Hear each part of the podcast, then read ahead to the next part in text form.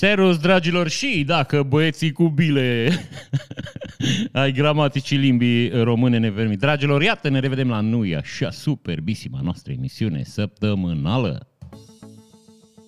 Mamă, bă, deci ceva trebuie să întâmple. Trebuie să ia curent sau ceva.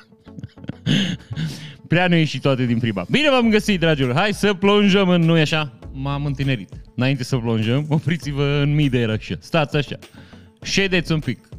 Freeze. M-am întinerit. Operație întinerire. M-am, iată. Am un coș aia, nu asta zic. Stau așa un pic, că oricum asta, asta e partea mai bună. Din partea asta mult, e mult mai drăguț. Așa. Deci m-am întinerit, iată, sunt mult mai tânăr și mai vivace. Și analizele mele și mai bine. Cred. Glumesc, nu. Trigliceridele to the roof, cred. Nu știu, nu mi-am mai făcut, dar am, am abuzat puțin. Cel puțin în weekend am avut... Uh, am avut un sfârșit săptămână greu. Foarte greu. Eu și ficatul. Mai, mai mult ficatul. eu eram și eu pe acolo. Mai poți pe mică, mai... Hai, te rog, mai stai un pic, că ne facem de râs cu oamenii ăștia. Și el stătea așa, hai, că mai... o mai duc un pic. Ei, a, cam asta e relația. Bine, v-am găsit, oameni buni, să plonjăm, cum ziceam, în subiectele noi așa minunate emisiuni. Care, iată, e săptămânală, deja ne ținem ceva, bă, anul ăsta... It's a miracle! Oh, bun! Pentru a preveni incendiile în cele 19 spitale bucureștene administrate de Primăria Capitalei, am hotărât să folosim bile. Extintoare. V-ați gândit la tot felul de prostii. ASSMB, deci că e ceva din asta, echipă de, știi? Nu știu ce e ASS, dar MB cred că e municipiul București. Agenția de sequestrarea... nu știu. Ok, ASSMB a cumpărat 3792 de bile extintoare care se autoactivează în contact cu flacăra deschisă și sting focul. Acum, oprim știrea aici să discutăm un pic. 3792 de bile. Deci cum...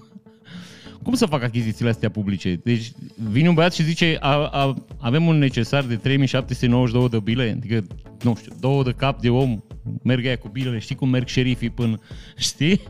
Imaginați-vă așa vestul sălbatic, muzică din aia, știi? Un cactus din ăla, și vânt, ați auzit? Se răsucește, știi, un cactus din ăla și un băiat cu două bile. Aia zic. A, deci, necesarul, 3792 de bile. Eu care iar știți că băiat de baci așa și m-am prins, bă, m-am gândit că s-a îmbalat XT12, că n-avea cum altfel, da? Și am avut dreptate 316 seturi. Acum iară zic, cumperi 316 seturi? Ori îl sun pe băiatul ăla și zici, mămică, câte ai? Știi? Ți le iau eu pe toate. Ori zici, vreau 300 și băiatul ăla zice, Neanic ușor, mai am 16 seturi, nu ți le dau că m-aș duce și eu acasă, e frig.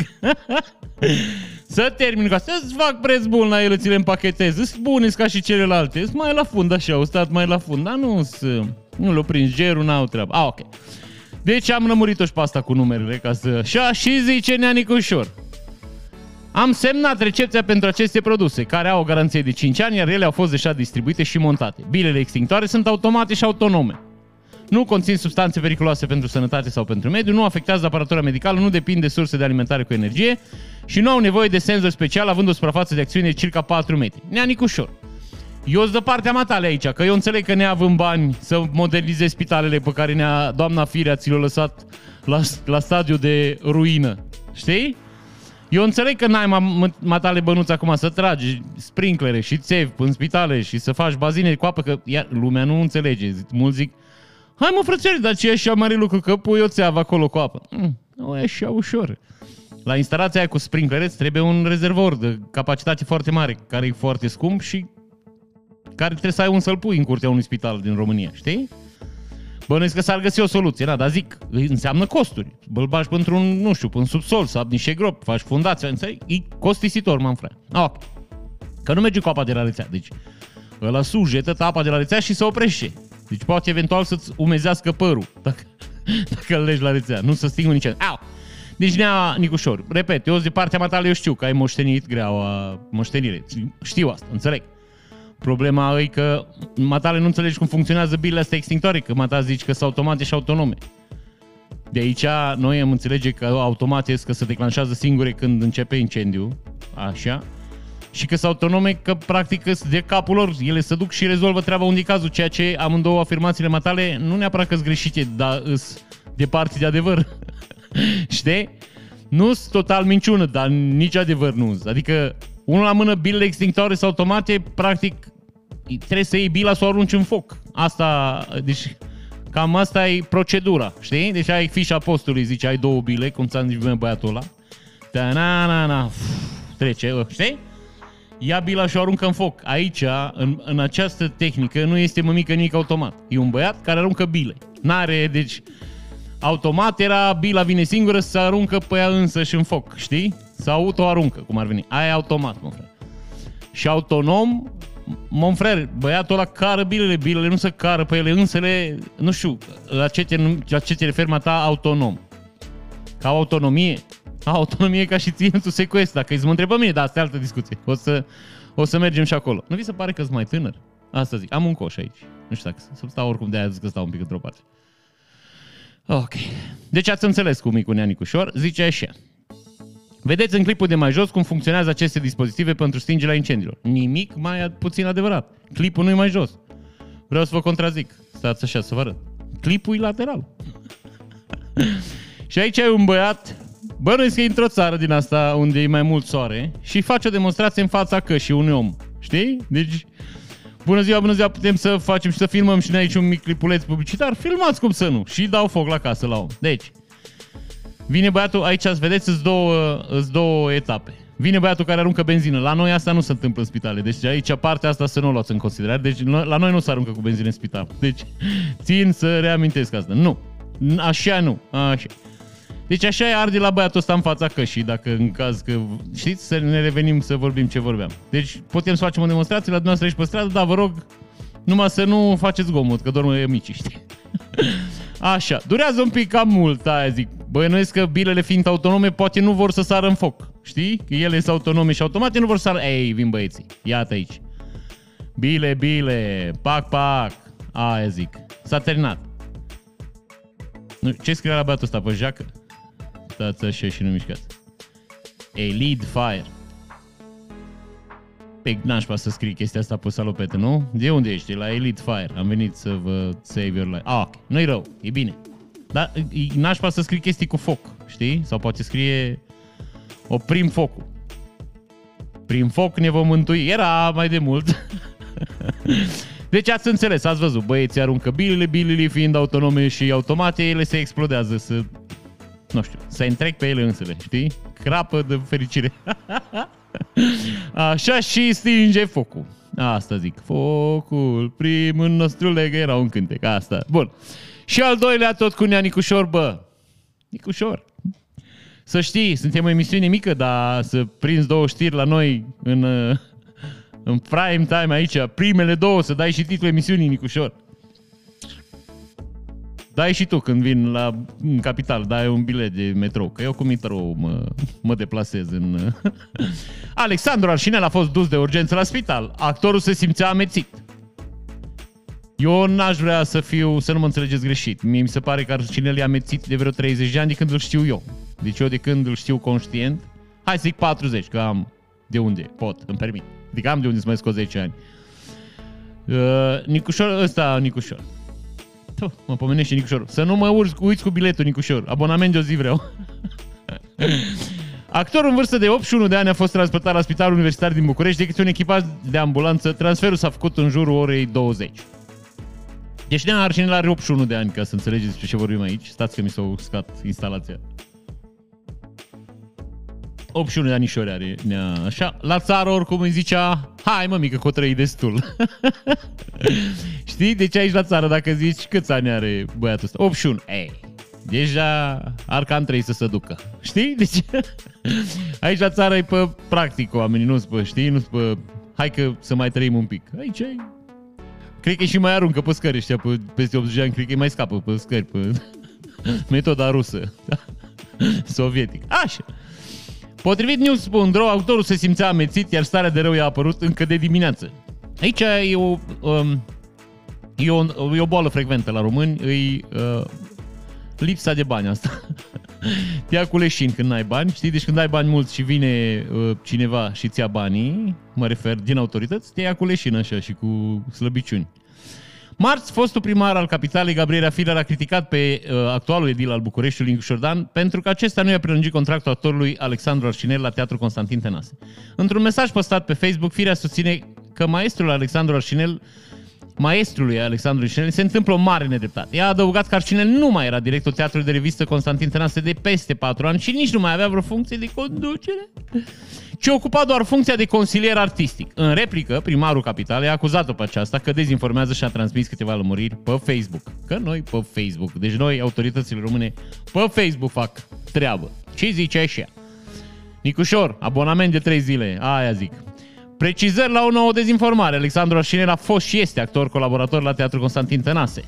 Adică are un contract de colaborare cu teatru, iar contractul este în curs. Punct. Adică este în curs. M-au luat, știa, zic, mamă, Nicușor, ce... Uh! Așa. Până de curând, când era și director artistic, adică director adjunct al teatrului, în urma informațiilor primite din teatru asupra activității sale ca director artistic, nu i-a mai prelungit acest mandat. Deci, practic, zicea domnul Nicușor aici de față, prietenul nostru, Nicule, uh! Așa, Nico! Nicușor zicea că nearșinel, rușinel ăsta, nerușinel, nu prestează, nu merge la lucru, nu, nu își îndeplinește funcția. Așa. Și Arșinel a rămas cu dosarul, cu dosarul, bă, cu dosarul fi rămas el, cu contractul de colaborare cu teatru în calitate de actor. Um, chiar dăduse cineva, o, era suma sumelor, știi? Deci ce primea Nearșinel? Primea pensie, are pensie măricică de la statul român, are o pensie măricică că, că a fost revoluționar, eu nu l-am prins. Deci nu știu cum să vă explic. Eu nu, nu l-am văzut revoluționar pe Nearcinel, dar bă, cine știe? Cine o tras în noi pe 22, știi? Deci poate Nearcinel o fi ieșit și el în stradă, o fi făcut ceva, nu s-a lăsat a mea. Ok. Uh, mai primea și pensie, mai primea și, nu știu ce, indemnizație de director și mai primea și indemnizație de actor, deci avea patru venituri. Mon frère, Nearcinel era unul dintre cetățenii bogați ai țărișorii. Fără să fiu uh, meschin aici. Near și el câștigă Monfrer. Zeci de mii de lei pe lună, adică era bogătan așa. Și îți dai seama că cu leșin așa când pierzi 4.000 de lei pe lună, că atâta primea, că 4.000 parcă, sau cea, știi? 3.000, nu mai știu. O sumă. Te ia cu leșin și te duci la spital. Circ ieftin, Monfrer, pentru doamna Firea ăsta. Mare actor, mare actor nearșinel ăsta. Mare actor. Leșinul, mă, că mă strânge aici. Ah, mi-amorțește mâna stângă. Știi? Mare actor nearșinel. Bun. Să trecem peste această rușine, această știre. Ok. Fabrică clandestină de vân... Stați așa un pic. Să deshidratat, cred. Mi-am făcut încălzirea dimineață. Fabrică clandestină de țigări din Hunedoara, păzită ca un obiectiv militar, cu 35 de camere video și aparat de bruiaj. Le bruiaj. Mi-aș face un bar să se numească bruiaj. Ce faci? Mă duc la bruiaj. Am fost bruiat aseară. Ah, ok. O fabrică clandestină de țigări a fost încințită asta. 6 tone de tutun. 6, 6 poartă în casă. Acțiunea a fost coordonată de polițiști de la Brigada de Combatere a Criminalității Organizate Constanța împreună cu procurorii de ICOT Constanța și-au urmărit desfințarea unui grup infracțional organizat specializat în fabricarea de țigări contrafăcute. Bă, antreprenori. Era tare să descopere că prins și un Startup Nation, știi? Acolo băieți în Startup Nation. Așa, anchetatorii au făcut. Revin la Startup Nation. Tă, test de vânzare pe OLX. Deci dacă vă uitați pe OLX, sunt numai utilaje noi de 3 ani și scrie puțin folosit Startup Nation. Anchetatorii 2018, știi că 3 ani trebuie să le țin. Anchetatorii au făcut în această săptămână 8 percheziții domiciliare în județele Hunedoara și Suceava, fiind descoperit o fabrică de țigări contrafăcute fabrica de țigări contrafăcute a fost descoperită la percheziția domiciliară, că nu m-am prins aici eu. Linia de producție a fost identificată în incinta unui depozit. Ai, iată că ne lămărește. Dar nu-s la, știi? Ok. Linia de producție a fost identificată în incinta unui depozit amenajat subteran, amplasat sub o hală la domiciliul unuia dintre bănuiți. Bănuitule! Nicu Bănuitu! Nicușor! Trei zile abonament metrou. Să nu uiți, aia zic. Au fost descoperite și ridicate 120.000 de țigarete contrafăcute, 700 de kg de tutun, nu erau 6 tone, mă frère, 200.000 de ambalaje inscripționate necesare în procesul de producție și un autovehicul de transport. Lor fi găsit acolo, porați de 10 km ce-au găsit și au confiscat, știți, am zis. Au. Din cercetări a reieșit că imobilul în care se află fabrica este conectat în mod clandestin la rețeaua de energie electrică. Bă, N-ai cum să nu, mă frate, n-ai cum să nu-i apreciezi pe băieții ăștia. Deci japcă, japcă pe față, 100%. All the way. All in, cum ar veni. Deci, bă, facem țigări contrafăcute. Bă, da, furăm și curent, dă-o dracă. N-ai cum. Deci plătești curent când falsifici țigări? Nu, nu, nu. Aia zic. Cred că de-aia eu și prins, că ăștia cu energie electrică acum am un frere ca și uli, știi? Deci dacă cumva un, nu le iese un kilowatt pe undeva pe rețea, cred că ies băieții cum, știi? Cum era, ieșeau dronele la, în Matrix. Umblă până oraș să vadă cabluri ilegale, treburi. Aia zic. Deci ăștia cu curent eu prins 100%. Că ăștia cu accizele, sigur nu. Fabrica era păzită ca un obiectiv militar, fiind înconjurată de 35 de camere de supraveghere care proiectau imagini pe 3 monitoare. Deci, această propoziție este absolut greșită din toate punctele de vedere. Fabrica era păzită ca un obiectiv militar, fiind înconjurată de 35 de camere de supraveghere. Un la mână, camera nu e înconjurată de, de camere. Deci, fabrica nu e înconjurată de camere, că nu, nu știi? Nu sunteți încercuiți. Aia un la mână. Doi la mână, obiectivele militare nu sunt păzite cu camere. Obiectivele militare sunt supravegheate cu camere. Cu camere, repet, supravegheate de poziție, sunt păzite și băieți care au pușcă. Eu n-am văzut nicio cameră până acum să te amenințe cu arma dacă te apropii. Stai că trag. Ce tragi? Trag un uh, micro SD. Trag un film de pe net, știi? N-am, aia n-am zic. Deci, nu, camera, deci fabrica nu era păzită, era supravegheată. 35 de camere de supraveghere asta, între când v-ați prins. Care proiectau imagini. Imaginile, Monfred, nu se mai prea proiectează, știi? Deci să redau cum ar veni pe monitor. Nu se proiectează. Proiectarea înseamnă un proiector care proiectează. Monitoarele nu proiectează. Pe trei monitoare. Deci, Fabrica era păzită ca un obiectiv militar, fiind înconjurată de 35 de camere de supraveghere care proiectau imagini pe trei monitoare. Asta zic. Da, deci... era băiatul ăla, știți? Era un băiat care citea așa. De asemenea, în interior, aici o dăm așa. De asemenea, în interior a fost descoperită o instalație de bruiaj pentru orice semnal electric sau unor eventuale drone de supraveghere. Le bruiaj. V-am zis, trebuie să fac o crâșmă bruiaj să se numească de îmbruiaj. Specialiști de îmbruiaj. Stați așa că mi s-a dus scaun. Stați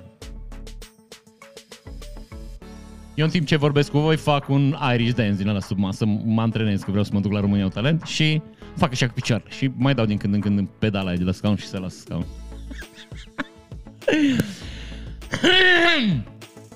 Deci bruiaj. Uh, instalația de bruiaj care uh, bruia eventual de drone de supraveghere. Nu știu dacă...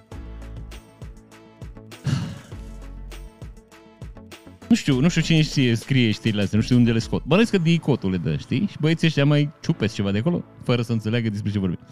La finalizarea perchezițiilor au fost puse în aplicare patru mandate de aducere, fiind identificate și duse la sediu pentru audieri trei persoane. Vineri, anchitatorii vor cere instanția arestarea preventivă a patru persoane cu vârste între 36 și 44 de ani, care una în lipsă. Elipsă. Acuzațiile sunt constituirea unui grup aici. Asta vă să ajung, aici e foarte important, trebuie să citim atent. Vă citesc mai rar așa.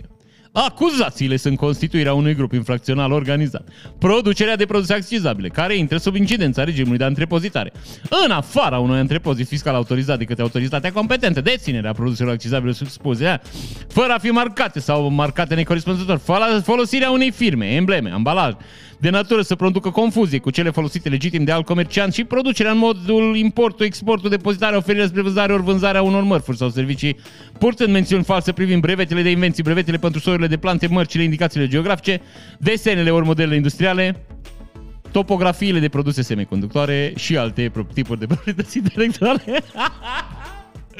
Deci băieții ăștia au luat ce se putea să-i condamne pe aia, deci îți jur, o să le dai amendă și că o trecut pe roșu. Acu câțiva ani, sigur o trecut pe roșu.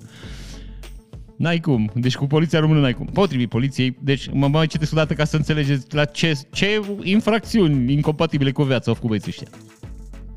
Oferirea, deci depozitarea, vânzarea, luarea, oferirea, vânzarea, știi? Deci ce? Deci dacă ai cumva o țigară, ai 73 de capete de asta, știi?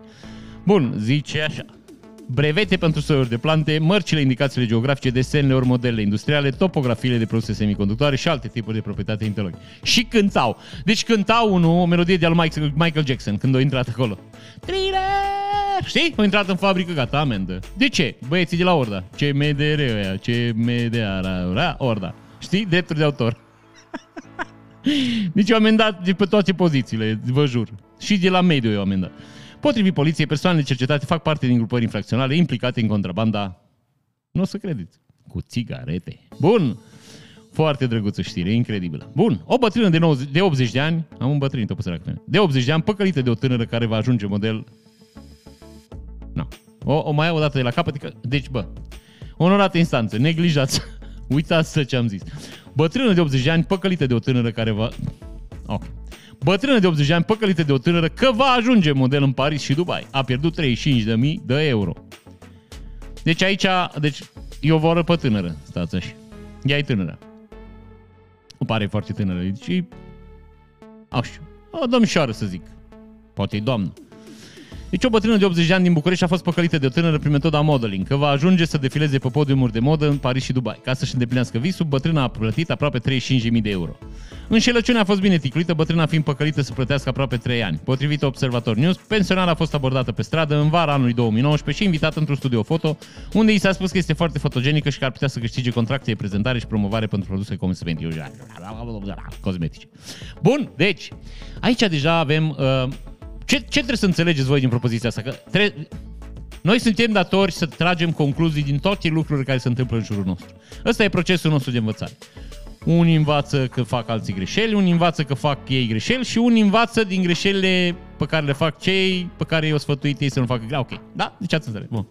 Aici e așa. Deci, n-ai cum să nu, să nu admiri pe fata asta.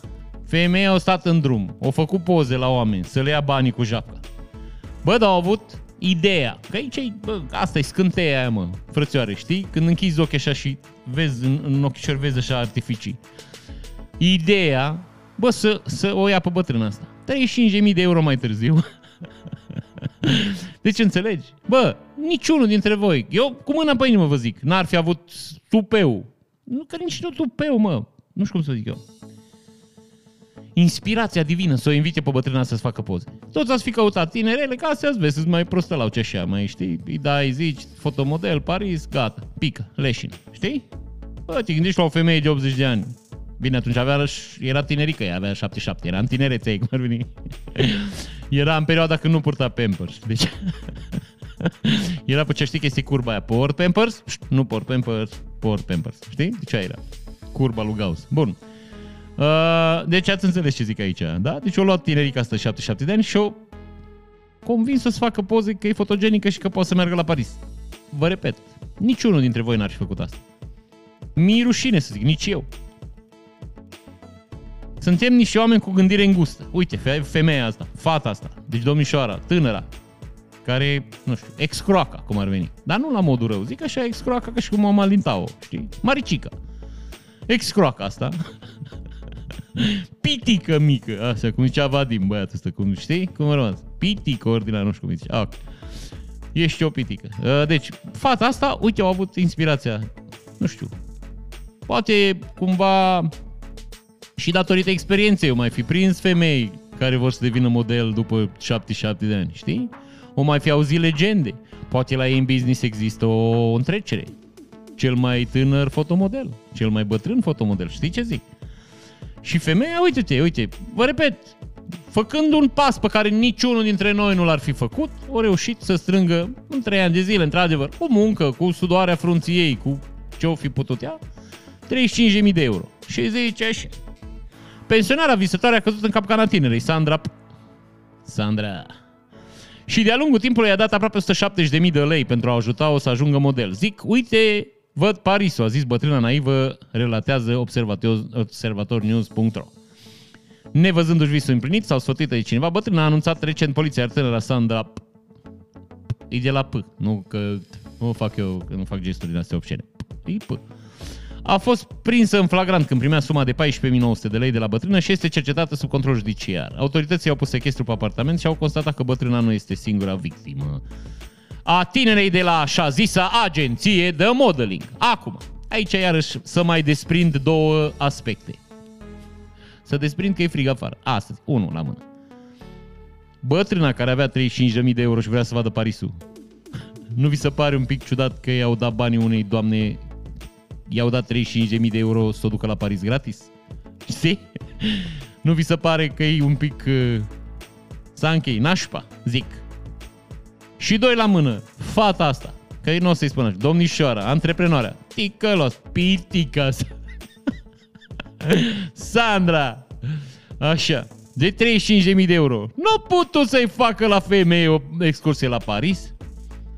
Bă, eu nu mă ocup de treburi din astea. Dar eu dacă prindeam o babetă să-mi dea 35.000 de euro să fac fotomodel la Paris, frățioare, eu îmi lupream 5.000 de euro de la gură și o făceam fotomodel la Paris, eu vă jur.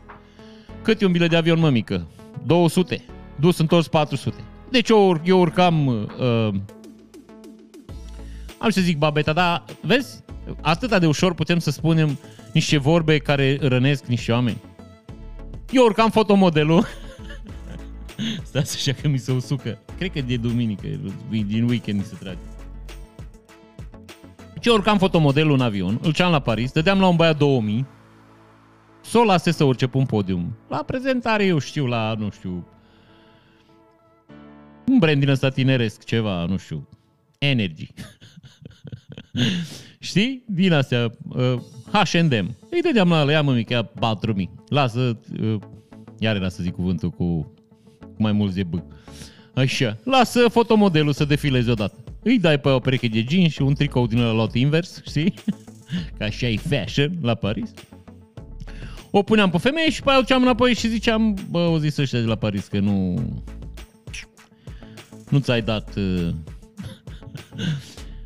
nu ți-ai dat interesul. Aia a fost așa plictisită, indiferent, așa, și lor nu le place. Lor le place să te vadă mai activă, mai știi? De ce aia zic? Dar trebuie să faci niște cursuri. 10.000.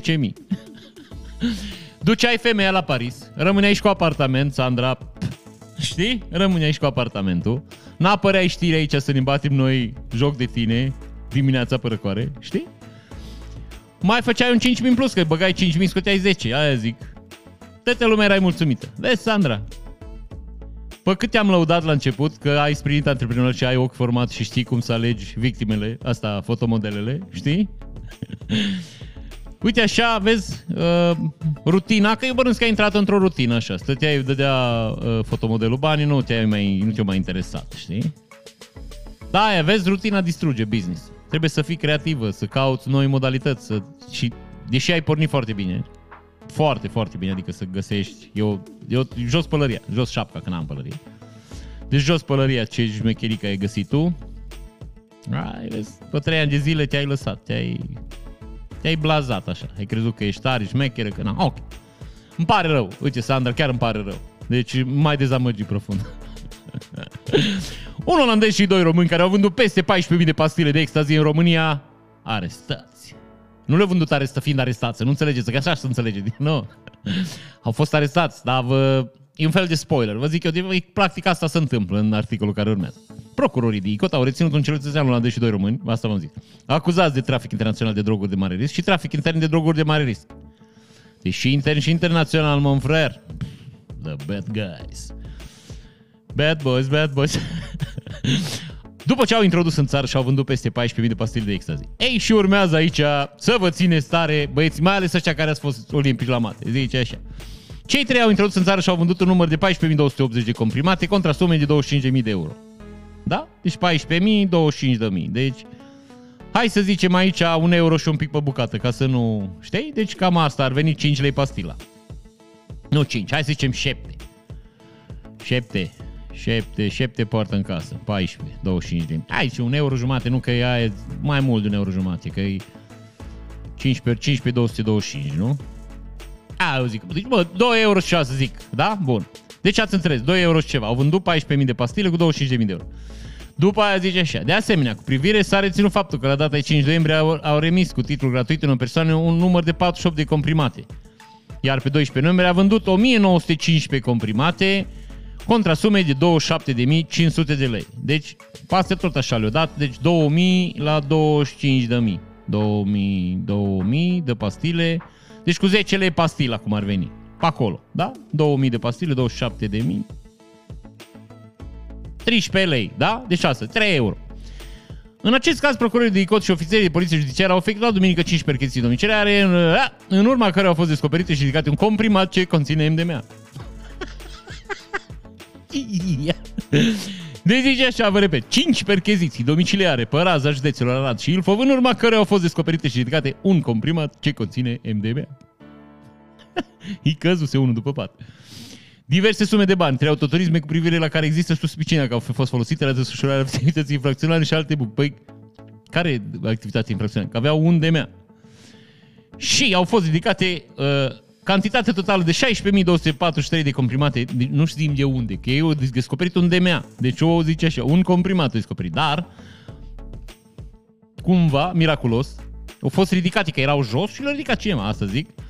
Cantitate totală de 16.243 de comprimate, având o valoare de piață de 1.300.000 de lei. Deci, dacă până acum uh, șușa mare era 10-13 lei, nu pot să nu observi acum că acum, frățioare, e 100 de lei pastila, deci... Ăștia de la, de la, de la poliție, frățioare, ăștia bulangi, bulangi, adică ăia vând cu 10 lei, ei zic că valorează 100, știi? Acum, ori există băieți și ori fi stricat piața și de aia. Și asta e valoarea reală și o arestat că, bă, nu să facă caturi din astea. că să destabilizează economia, mor dealerii de foame, dracu. Știi? Nu mai au de unde să dă păgi. Ori exagerează ăștia de la poliție, amândouă variantele pot fi uh, valabile în același timp. Da? Deci cei trei inculpați vor fi prezentați tribunalului uh, București cu, pro- cu propunere de arestare preventivă pentru o perioadă de 30 de zile. Când mă bâlbă înseamnă că citesc, dar mă gândesc la altceva, să știți. Acțiunea a beneficiat de sprijin ofițerilor din cadrul IGPR, Direcția de Investigații Criminale, Brigăției Combaterea Criminalității Organizate București, Serviciul de Combatere a Criminalității Organizate Ilfov și a polițiștilor din cadrul Inspectoratului de Poliție Județean Ilfov, jucătorilor din cadrul Serviciilor pentru Acțiuni Speciale Ilfov și al jandarmilor din cadrul jandarmeriilor din cadrul Brigăzilor Speciale de Intervenție, a jandarmeriei cu sprijin de specialitatea Direcției de Operațiuni Speciale. Ah! Deci aici imaginează și să termină filmul și încep să apară. Mulțumim! Deci nu mulțumim la băieții care asigura mâncarea, la băieții care au cărat, știți, la primul polițist, al doilea polițist, al treilea pieton, uh, șoferi, catering, lumini, efecte speciale, sunet, sunete speciale, sunete mai puțin speciale, uh, garderobieră, uh, sabia lui Ștefan Celman, știi de ce asta zic? Nu-i, nu-i, nu-i drăguț să mulțumim la toată lumea, am prins niște băieți care vindeau pastile la sub preț. Asta, că aici ai jignitor. Bun. Un bărbat din Lugoj a tras cu arma la un priveghi. De supărare și de durere. Eu acum zic, ce pierdere trebuie să suferi să, să-ți nască în tine sentimentul să stragi cu pușca în aer? Ce, ce, ce putea să pierzi? Adică, acum, lăsând gluma la o parte, și eu am avut parte de niște mormântări în viață. Ca așa e, mon frer, viața. Vine și se duce. Și trebuie să te duci la mormântări, la niște oameni pe care ai cunoscut. Dar n-am simțit niciodată, nu m-am simțit frățioare ce aș trage cu pușca în aer. Știi? Deci n-am am niciodată sentimentul ăsta. Știi? A, a, a naște în mine niște întrebări la care n-am răspuns. Deci asta, că de asta și vreau să vorbesc cu voi.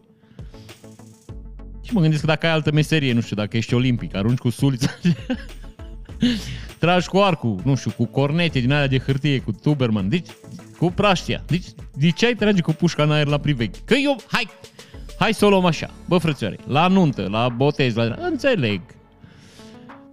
Te-ai matrafoxa puțin, știi, ai alcool în organism, alcoolul zice, frățioare, trebuie să tragi în aer. Știi, că alcoolul face asta. Deci alcoolul se urcă în creier, șede așa un pic, se dă pe spate alcoolul, că alcoolul așa stă. Deci alcoolul, să știți că el, el, stă, el stă foarte relaxat în timp. Și zice, n-ar fi tare să tragem cu pușca, știi? Pistolul. Și creierul zice, ba, frățioare, Știi? Eu înțeleg asta. Deci când ești la botez și ai băgat alcool, când ești la nuntă, fericire, uh, știi? Tragi cu pușca. Ei, parcă aș înțelege așa. Un fec, fac un artific mic. N-ai avut bani de artificii, tragi cu pușcă când ai, știi? Bă, să aibă și asta mică. o amintire de la nuntă ei, niște alici. Bă, dar la mormântare? Ce faci, mă, frăr? Gănești spiritele lele, tragi cu... o fi un obicei. În fine, uh, Zice arma la privec și zice a fost reținut de polițiști. Un bărbat de 47 ani din Lugo, județul Timiș, a fost reținut după ce a tras cu o armă neletală, dar supus autorizării, un foc de armă în plan vertical la un privec. Nici bărbatul și nici arma nu figurează în evidențe poliției. Deci băiatul ăsta nu era matriculat, asta e prima problemă aici. Deci nu, nu figurează în evidență. Așa, polițiștii lugojeni au fost sesizați de control de serviciu de vedea că în fața unui imobil de pe strada Rosada din Lugoj, bă, Rosada asta sună cumva, știi? Sună la loc unde se adună oamenii care trag cu pușca în aer. Așa. S-a tras un foc de armă. La Rosada. Focul de la Rosada. Focul care... Știi? Ah, ok. Se trage unde? La Rosada. Știi? Sunt la 112 și... Alo, 112, da! Se trage, se trage! Unde? La Rosada! Și ăla de la 112 zice... Un echipaj la Rosada. Focuri de armă la Rosada. Din verificările efectuate a rezultat faptul că bărbatul de 47 de ani a fost executat un foc de armă în plan vertical cu o armă neletală supus autorizării, care am mai zis. Da, deci practic armă neletală asta trebuie să reținem aici, supus autorizării. Această armă face zgomot sau împrăștie gaze. De aia când împrăști gaze ți se zice armă neletală. Uh, asta. Situație incredibilă în Brașov. Un cetățean și-a cumpărat o stradă. Primăria nu o poate folosi sau amenaja. Ai, săraci, fix strada aia vreau ei să o folosească și o amenajeze și o cumpărat-o bandit. Acest suflet negru de brașovean, care nici nu-i brașovean, că e venit acolo, e stabilit în Brașov, cu un brașovean adevărat n-ar face și ce. N-ar cumpăra o stradă ca să împiedice primăria să o amenajeze. N-ar, mă înfred, n-ar. Așa, la Brașov un bărbat a ajuns să fie proprietarul unei străzi după ce a cumpărat-o la licitație. S-a încheiat nimic greu aici. Cum în aceste condiții primăria nu are dreptul nici să o asfalteze, nici să o folosească în scop public, primarul municipiului Alain Coliba zice că va discuta cu proprietarul și dacă va fi nevoie va apela la soluția exproprierii, relatează realitatea.net. Pe la noi în țărișoară și ai. Monfrel, avem o afacere, nu mă interesează. Oh, ok, te expropriem. asta, asta e la noi, democrația. Proprietatea este sfântă cu excepția zonelor pe care primarul vrea să le exproprieze. Ca așa e aici. Da. Bine, ok. În urmă cu ceva timp, terenul pe care se află strada a fost scos la vânzare, a explicat președintele unei din asociații de proprietari din zonă. Să vă explic. Această situație s-a întâmplat și în Baia Mare, doar că în Baia Mare n-au fost cetățeni care să dea știrea în presă. Dar vă explic ce se întâmplă. Niște băieți au un teren, niște alți băieți au alt teren și fac un cartier de blocuri. Sau niște blocuri sau niște locuințe din astea un cartier de locuințe, cum ar veni. Ați înțeles? Un cartier în care dorm niște cetățeni. Dormitor, practic. Da? Fac o zonă dormitor pentru niște cetățeni care lucrează în oraș. Și cetățenii aia trebuie să ajungă în vreun fel acolo. Și ce fac dânsii? Ei își croiesc pe, drum, pe terenul omului un drum pe care îl intitulează stradă și după ce construiesc un anumit număr de clădiri și de locuințe și de ce construiesc ei acolo, pentru șmecherică cu niște intervenții pe la primărie, pe la comisiile de ce comisii se ocupă ei acolo, știi? Să introduce strada în circuitul de asfaltări și de amenajări. Că așa e în tenis, mă Fred. Tu faci blocurile, primăria contra unei șpăci, bineînțeles, acum nu înțelegeți greșit. Nu primar, nu zic de primar, băieții care se ocupă. Contra unei șpăci, da, da, da, îndrăznesc să afirm că în Brașov să dau șpăci la primărie. Deci chiar, uite, iată. Deci contra unei șpăci să introduce strada în circuitul uh, natural al asfaltărilor. Și primăria vine și asfaltează moca și iată, Toată lumea e mulțumită. Proprietarul vinde apartamentele mai scump că drum asfaltat până la proprietate. Știi? Cetățenii dau banul gros că, bă, drum asfaltat până la proprietate. Primăria dă banul, ă, știi? Toată lumea e fericită. Ca așa în tenis, mă frère. Amintiți-vă de asta când voi o să vă rugați de primar să vă repare drumurile și nu o să fie asfalt, că nu avem bani. E asfalt. Ok. Între timp, băieții ăia care aveau terenul pe care s-a croit această minunată străduță s-au plictisit, înțelegi, de viața în țărișoară și au vândut terenul pe care era străduța, dar pe care străduța bănuiesc că nu era uh, trecută în acte, că dacă era trecută în acte, nu se putea vinde. Deci, practic, acest drum era nițel ilegal, dacă e să mă întrebați pe mine. Da? Dacă e pe proprietatea altui cetățean. Există drept de servitute, ești obligat prin lege să dai acces pe terenul tău la unor, unor cetățeni care n-au drum în zona respectivă, așa e legea, așa zice legea, de dacă tu cumperi un teren, cei din jurul tău nu te pot bloca să n-ajungi la el, sunt obligat să îți asigure un drum ca să ajungi la terenul tău, ca așa e în tenis, mă frer. E o lege bună și veche, ca de altfel toate legile vechi care sunt bune, spre deosebire de alea care sunt vechi și nu sunt bune, deci asta zic. Dar aici vedem că terenul respectiv, uh, drumul respectiv era nițel uh, neaflându-se în acte. Și zice așa, a avut loc o licitație. Din păcate, primăria Brașov n-a participat la această licitație și strada a fost achiziționată de către o persoană fizică. N-avea cum să fie Monfrer dacă era matriculată, dacă era întabulată ca și stradă. Dar ea nu era. Ea era pur și simplu un câmp pe care cetățenii și-au croit drum și pe care uh, doreau să o arunce în cârca primăriei și o asfaltează. Înțelegeți? E foarte simplu aici. Aici nu e despre un băiat care mărșav o cumpărat o stradă și împiedică cetățenii, zice, stați așa că această stradă deservește accesul către piață, către grădiniță, către școală. Sunt destule familii în cartier care ar putea folosi această stradă. Deci mai au altă stradă, au și altă rută, dar ei vor să meargă pe acolo. Momentan este blocată, nu este utilizabilă, nu este iluminată, sunt câini vagabonzi. Vă dați seama că nimeni nu riscă să treacă pe această străduță. Păi nu văd de ce ar trece Monfrer dacă străduța Monfrer ia unui alt băiat? Fiind proprietatea dânsului. Eu știu că românii au o proprietate, au o problemă mare cu proprietatea și cu terenurile mai ales. Eu vă spun că eu pățesc aici. Eu am niște cetățeni care veneau și parcau pe pur și simplu în fața halei la noi și ei și-am documentat, du-te de aici. Și el și-a dat de ce. Că așa vrea organismul meu, e hala noastră, e terenul nostru, proprietate privată și e parcare pentru clienții noștri. Dar nu stau numai 5 minute. Ei, Je reviens, mon frère, du-te de aici, că n-ai de ce parca aici. Da, dar nu stau mult, nu mă întreb ceva, mou. Nu sta deloc. Ai, domnule, să te spus pe scandal. Știi? Eu. Asta e țară, așa faceți, bă, tăți. Știi? Ok. Un loc de parcare, eu vă zic. No, îți dai seama străduță, îți dai seama ce străduța fiind străduță, deja ei și-au făcut străduță acolo, deja oamenii, fiți siguri că ei deja erau proprietari. Deci, practic, aici avem de-a face cu o ilegalitate, dacă e să mă întrebați pe mine. Dar, deci domnul ăsta care e, e privat de accesul la piață, grădiniță și școală și îi atacat de câini și e frică să nu meargă că nu e iluminat, se sizează la primărie, care primărie și vom avea o discuție cu nou proprietar și vom vedea care sunt pretențiile sale. Avem și valoarea, varianta exproprierii pe caz de utilitate publică în valoarea pe care deja o avem evaluată undeva la un sfert, o treime din prețul cerut la licitație. Coliban a mai afirmat că va discuta cu proprietarul, deci practic, hai să-i dăm țepică la om, știi? Ca și băieții aia care s-au adunat, știți că cetățenii ăștia care își cumpără uh, proiecte din astea rezidențiale, la un moment dat se transformă într-un fel de hait, așa, într-un fel de, bă, frățioare, noi suntem aici stăpâni pe planetățică și noi avem toate drepturile, restul cetățenilor care sunt în jurul nostru n-au drepturi. Noi, fiind intelectuali și noi acum proprietari aici, bă, eu sunt proprietar, știi, ăștia, deci sentimentul ăsta sunt proprietar, uh, am impresia că pot să fac orice. Bine, iată că și fac, dar bineînțeles aici, vă repet, trăind în țărișoara asta, nu cred că vă mai miră ceva. Exclusiv, cum a dat afaceristul Bacel Ciolacu o țeapă de 11.000 de euro la stat. Vă explică foarte simplu, Nea Ciolacu a făcut o firmă doamnei Ciolacu, în care dânsul era administrator, și nu și-au plătit taxele timp de câțiva ani, care taxele s-au ridicat la 47.000 de lei. Firma a fost uh, băgată în insolvență urmând falimentul de către stratul român și uh, această sumă urma să fie imputată administratorul fi, administratorului firmei.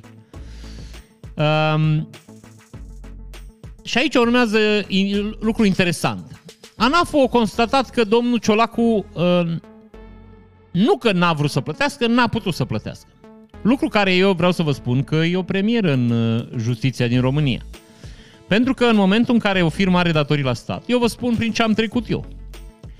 Deci eu când am luat țeapă că, deci când am luat țeapă de la băieții ăștia de la Ital Sofa, de am dat faliment, știți? Am rămas fără bani, că asta e, deci în termen, deci pe scurt, cam asta înseamnă când ai faliment, n-ai bani. Vin oamenii după bani și tu n-ai de unde să le plătești. Și am, noi am reușit să plătim datoriile la furnizori și o mare parte din datoriile la stat. Dăm păcate și din nefericire, dobânzile și penalitățile erau așa de mari, că n-am mai reușit să plătim tot la stat și am rămas cu o anumită sumă. Nu mare. Aici discutăm. Am plătit uh, tot ce însemna uh, drepturile salariaților, pensii, absolut tot ce trebuia plătit, da? Doar că au mai rămas niște sume la TVA, că acolo noi, noi facturând și fiind obligați să plătim TVA-ul la facturare, am cam luat o pânguriță. Băieții ăștia nu au plătit facturile și penalitățile s-au adunat până când n-am mai putut să ținem firma, nu așa, pe linia de plutire. Bun, deci ați înțeles. Și au rămas niște datorii la stat. Știți ce a făcut primul lucru ANAFO? O zis, a, administratorul Gabriel Oană nu vrea să plătească. Pentru că el e un infractor și trebuie să atragem răspunderea dânsului. Acțiunea de atragere a răspunderii administratorului Monfrer înseamnă că uh, statul român zice tu ești de vină pentru tot ce s-a întâmplat în firma respectivă și tu va trebui să plătești. Bineînțeles că noi am contestat în instanță această decizie și bineînțeles că am luat-o pânguriță pentru că în statul român v-am explicat. Lucrurile merg dacă ai bani. Dacă o văzut judecătorul că firma e în faliment și noi chiar nu aveam niciun leu, eram rupt în partea dorsală, deci eram practic fără niciun fel de posibilități financiare. Judecătorul a zis, a, păi ai pierdut procesul, mă frère. Dacă aveai și tu ceva, niște glonțe în buzunar, mie mi zis așa. Eu vă traduc body language, știi? Și iată, mi s-a atras mie uh, această acțiune, adică au fost administratorul tras la răspundere. Și bineînțeles am fost obligat să plătesc toate sumele alea. Eu.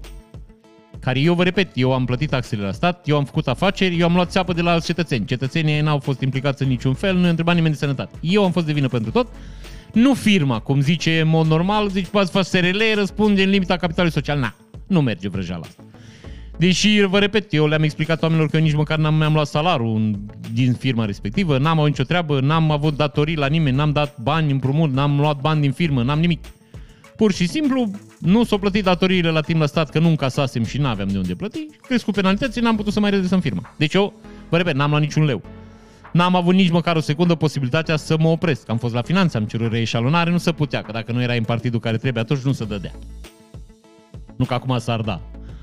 Știți că v-am zis că în pandemie ne-au făcut reeșalonare băieții ăștia de la ANAF. Băieții ăștia șmecheri de la ANAF ăștia, că recuperează datoriile plătite de, știi? Ne-au făcut reeșalonare, dar în reeșalonarea lor am plătit și dobânzi și penalități. Știți că ieșeau băieții aia, ieșea Nea Câțu.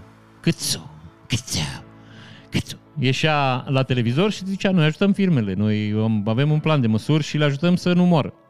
Ajutorul a fost că ne-au împărțit datoria în 12 luni, dar ne-a obligat să plătim de datorii, deci penalități și dobânzi. Deci ca și cum nu ne-ar fi ajutat. Adică dacă nu plăteai la stat, era exact aceeași situație. Deci înțelegi ce zic. Și noi am, adică eu am, na, noi nu plăteam că nu ne-am încasat, chiar vă spun, eu n-am altă sursă de finanțare. Mie dacă nu plătiți clienții, eu n-am de unde plăti. Eu n-am bani acasă, n-am un milion de euro pus deoparte, zic, aș, dar just in case, dacă cumva nu plătești un furnizor să iau niște 100.000 de euro schimb și plătesc. Eu n-am. Că noi suntem o firmă mică, noi ne tărâm de pe zi pe alta, n-am primit finanțări europene, v-am mai zis poveste. Așa. Și noi am plătit după câteva luni, că trebuia să cumpărăm hala și banca nu ne dădea dacă aveam datorii la stat. Așa că am mai strâns din cur, am mai luat niște bani împrumut de la niște prieteni și am plătit datorii la stat mai repede. Că așa e în tenis. Ei, uh, în decembrie acum, contabilul nostru a constatat că statul ne-a ars cu 500 de lei, adică ne-a luat 500 de lei în plus. Da? Deci 500 de lei pe care i-au ținut un an de zile. Înțelegeți ce vă zic aici, da? Și contabila noastră a depus o hârtie. Bună ziua, bună ziua, ne-ați luat prea mulți bani. Și am primit răspuns de la ANAF, aveți dreptate. V-am luat 500 de lei în plus. Dar am uitat să vă calculăm ceva și aveți datorii 130 de lei, 128 de lei și un leu la TVA, știți? Păi da, mă vreau, dar tu ai ținut 500 lei, adică 500 lei nu erau, mi mi-ai ținut, nu-mi dai dobândă pe ea 500 lei, dar tu mi-ai dobândă pe nu știu ce bani de, de trebuie să dau 128 de lei. Sunt lucruri diferite. E bun, hai să le reglăm. Nu, nu se poate. Deci, ei mi-au ținut banii cu japca, mi-au calculat greșit ei, că ei au greșit, știi? Noi am găsit greșeala, trebuie să ne dați 500 lei înapoi și în loc să ne dai 500, ei ne-au dat 320 de lei, că 180 de lei au găsit ei ce, 128 de lei, mai știu, o, ceva. O găsit să nu ne dai tăți banii. Înțelegi ce vă zic eu? Dar nouă nu ne-au calculat dobânzi și penalități că ne-au ținut banii. Nu. Ne-au calculat dobânzi și penalități că n-am plătit noi, care noi plătisem în plus. Da, bă, asta e România. Deci ca să înțelegeți cam cum se comportă ANAF cu restul cetățenilor. În schimb, pe domnul Ciolacu, ANAF a zis că 10.000 de euro, pe lângă nici o sumă așa de mare, nu apare nicăieri intenția administratorului de a nu plăti. Deci, practic, dacă domnul Ciolacu nu plătește, ă, ANAF-ul se uită la acție și zice, a, aici nu e o intenție clară că nu vrea să plătească. Deci faptul că el nu a plătit, în ochii ANAF-ului nu e o intenție că nu vrea să plătească. Înțelegeți, vă zic eu. În afară de asta, domnul Ciolacu are niște venituri monfrere, adică nu știu dacă, dacă știți. Știți că lui picau banii, el, îi săreau banii de 200 de lei din, din sacou, nu-i mai încăpeau în sacou. Știți? Că de mai multe ori l-au prins. Înțelegeți ce vă zic eu? Eu nu cred că avea o problemă să dai o, o 10.000 de euro la stat. Eu zic că nu au vrut. Și pe de altă parte zic că nimeni de la ANAF nu a avut curajul să-l amendeze pe nea cu Ciolacu, să-l lege. Că na, fiind președintele PSD, îți dai seama că șeful de la ANAF și de la finanțe e la PSD. Dă bine să... Șeful l-am amendat pe nea Ciolacu, știi? Nu poți. Ce ați mai făcut, băieți? Pe cine ați mai mandat? Eu, șeful, zice, l-am luat pe președintele PSD, l-am rupt. 10.000 de euro i-am luat din cont. Poți să faci asta. Că ajungi să, nu știu, să cari cafele, să nu știu, nu știu ce fac ăștia de la ANAF, care pică în disgrația șefilor. Nu știu.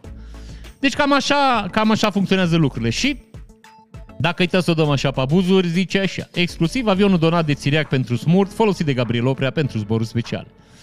Miliardarul Ion Țiriac a donat statului un avion pentru misiuni umanitare și salvarea de vieți omenești. Asta știți că se zicea că Țiriac nu face nimic pentru țărișoara asta.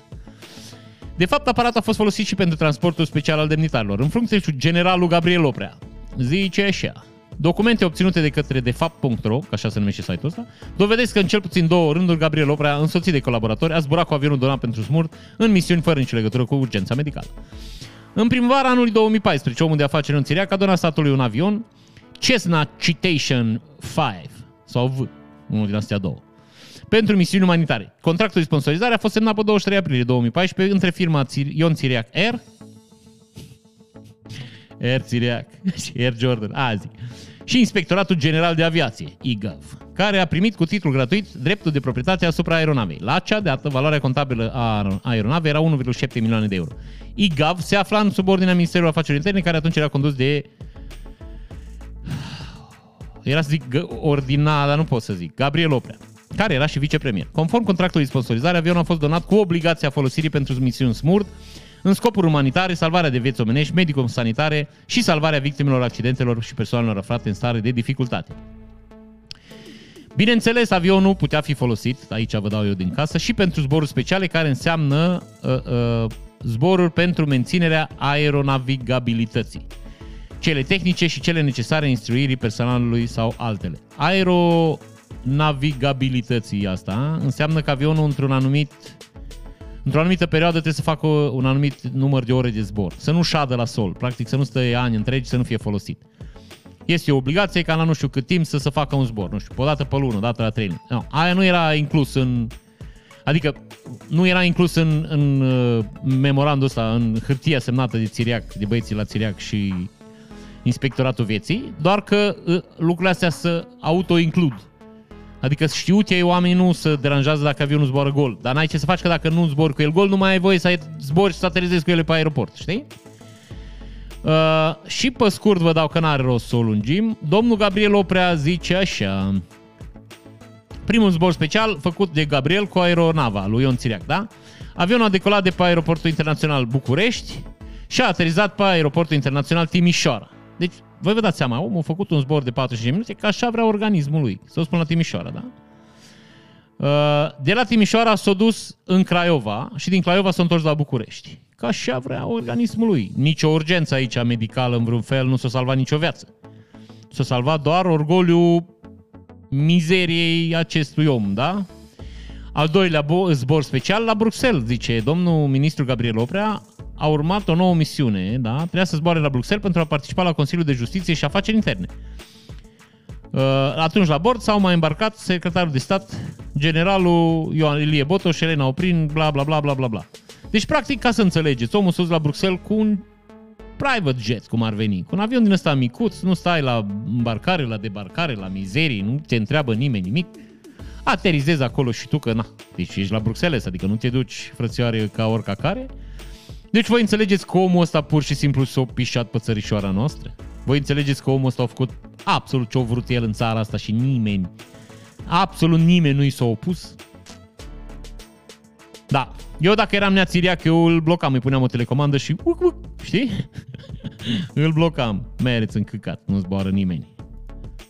Așa, denunț înainte de condamnare o nouă metodă de a scăpa de închisoare. Ca să vedeți cât de uh, inventivi avocații de la noi în țară, că nu e vorba despre infractori aici, ca să înțelegeți despre ce vorbim.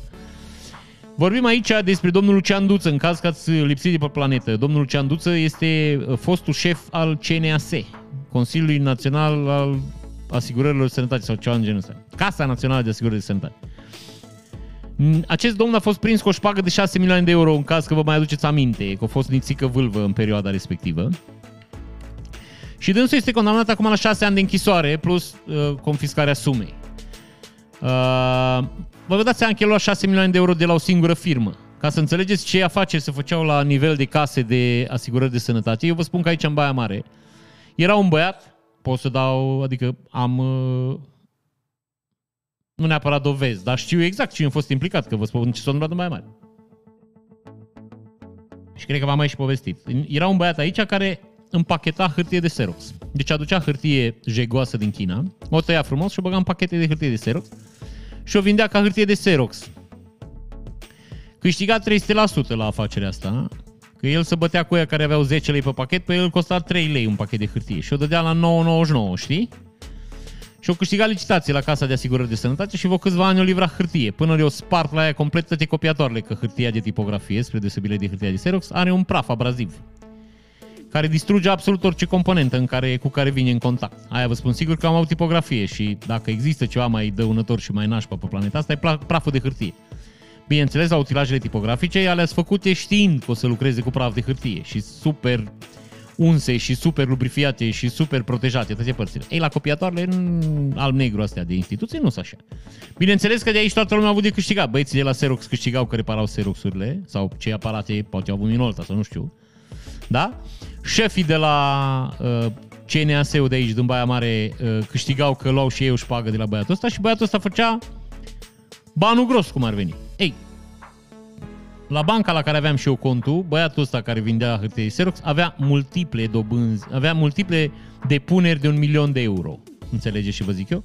Deci avea mai multe depozite de un milion de euro la termen, la bancă. Așa să fac afacerile, mon frere. Deci aia zic că băiatul ăsta l-a prins cu la 6 milioane de euro, cred că l-a prins în ziua lui proastă. Deci a fost o zi în care o lua puțin șpagă, zic. Uh, șmecherica de care vreau să vă vorbesc aici, că asta e interesant, uh, domnul Duță, Dute Duță, așa, uh, o inventat o nouă șmecherică ca să scape de pedapsă. Zice așa, în lege, o găsit eu o chestie în lege, că dacă faci un denunț despre un infractor, știi, despre cineva, nu e nevoie să-l dovedești, nu e nevoie să prezinți probe, dar dacă faci un denunț, ți se reduce uh, pedepsa la jumătate. Și domnul Duț a făcut un denunț în defavoarea doamnei care l-a dat în gât. Adică doamna care l-a băgat în pușcărie, știi? Acum are și pe numele dânsei un dosar penal făcut de acest domn, care nu urmărește neapărat să se răzbune, deși răzbunarea e arma duțului, știi? Deci sigur vrea să se răzbune omul. Ideea e că el vrea să-și reducă pedepsa și conform legii, dacă avocații șmecheri au nevoie doar de un judecător cu tupeu, care iarăși vă zic că în România nu cred că e o problemă. Că v-am zis, eu n-am niciun fel de încredere în justiția din România. Eu cred că justiția din România e money-based, știi? Deci e pur, pur și simplu e o instituție în care trebuie să plătești pentru servicii. E ca și cum ți-ai închiria un imobil de lux sau ca și cum ți-ai lua o cameră la hotel. Te duci și zici vreau un judecător, Câți bani? Păi 10 milioane de euro. Păi trebuie să dai atâta. Asta cred eu. Și eu s-ar putea să mă condamnați, s-ar putea să nu fiți de acord cu mine, dar eu asta e părerea mea după interacțiunile pe care le-am avut eu cu justiția. Ca să înțelegeți despre ce povestim aici. Bun. Deci el trebuie să găsească un judecător care să fie de acord cu manevra asta, scapă după 3 ani. Vă repet, eu zic că mai are niște niște bănuți are el puși deoparte omul. Nu cred că e prost, știi? Asta mă gândesc Deci nu a fost prima oară când o la șpagă și în ziua aia l-a și prins ghinionul dracu. Statistic e imposibil să te prindă în prima zi în care faci mecherii. Știi? Deci statistic nu se poate. Trebuie să fie măcar câteva alte șpăgi pe lângă. Și îți dai seama că dacă de la ea cu softul la 6 milioane, îți dai seama că tot la de la ea cu hârtia de Xerox. că na, ăsta era la național, știi?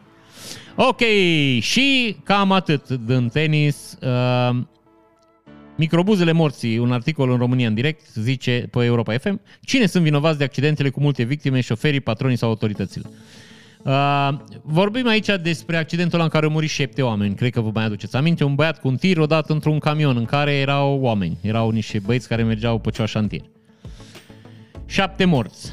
Șoferul de tir și am înțeles șase din ceilalți care erau în mașina cealaltă, pentru că în mașină nu aveau niciun fel de scaune, stăteau bănesc pe niște chestii improvizate.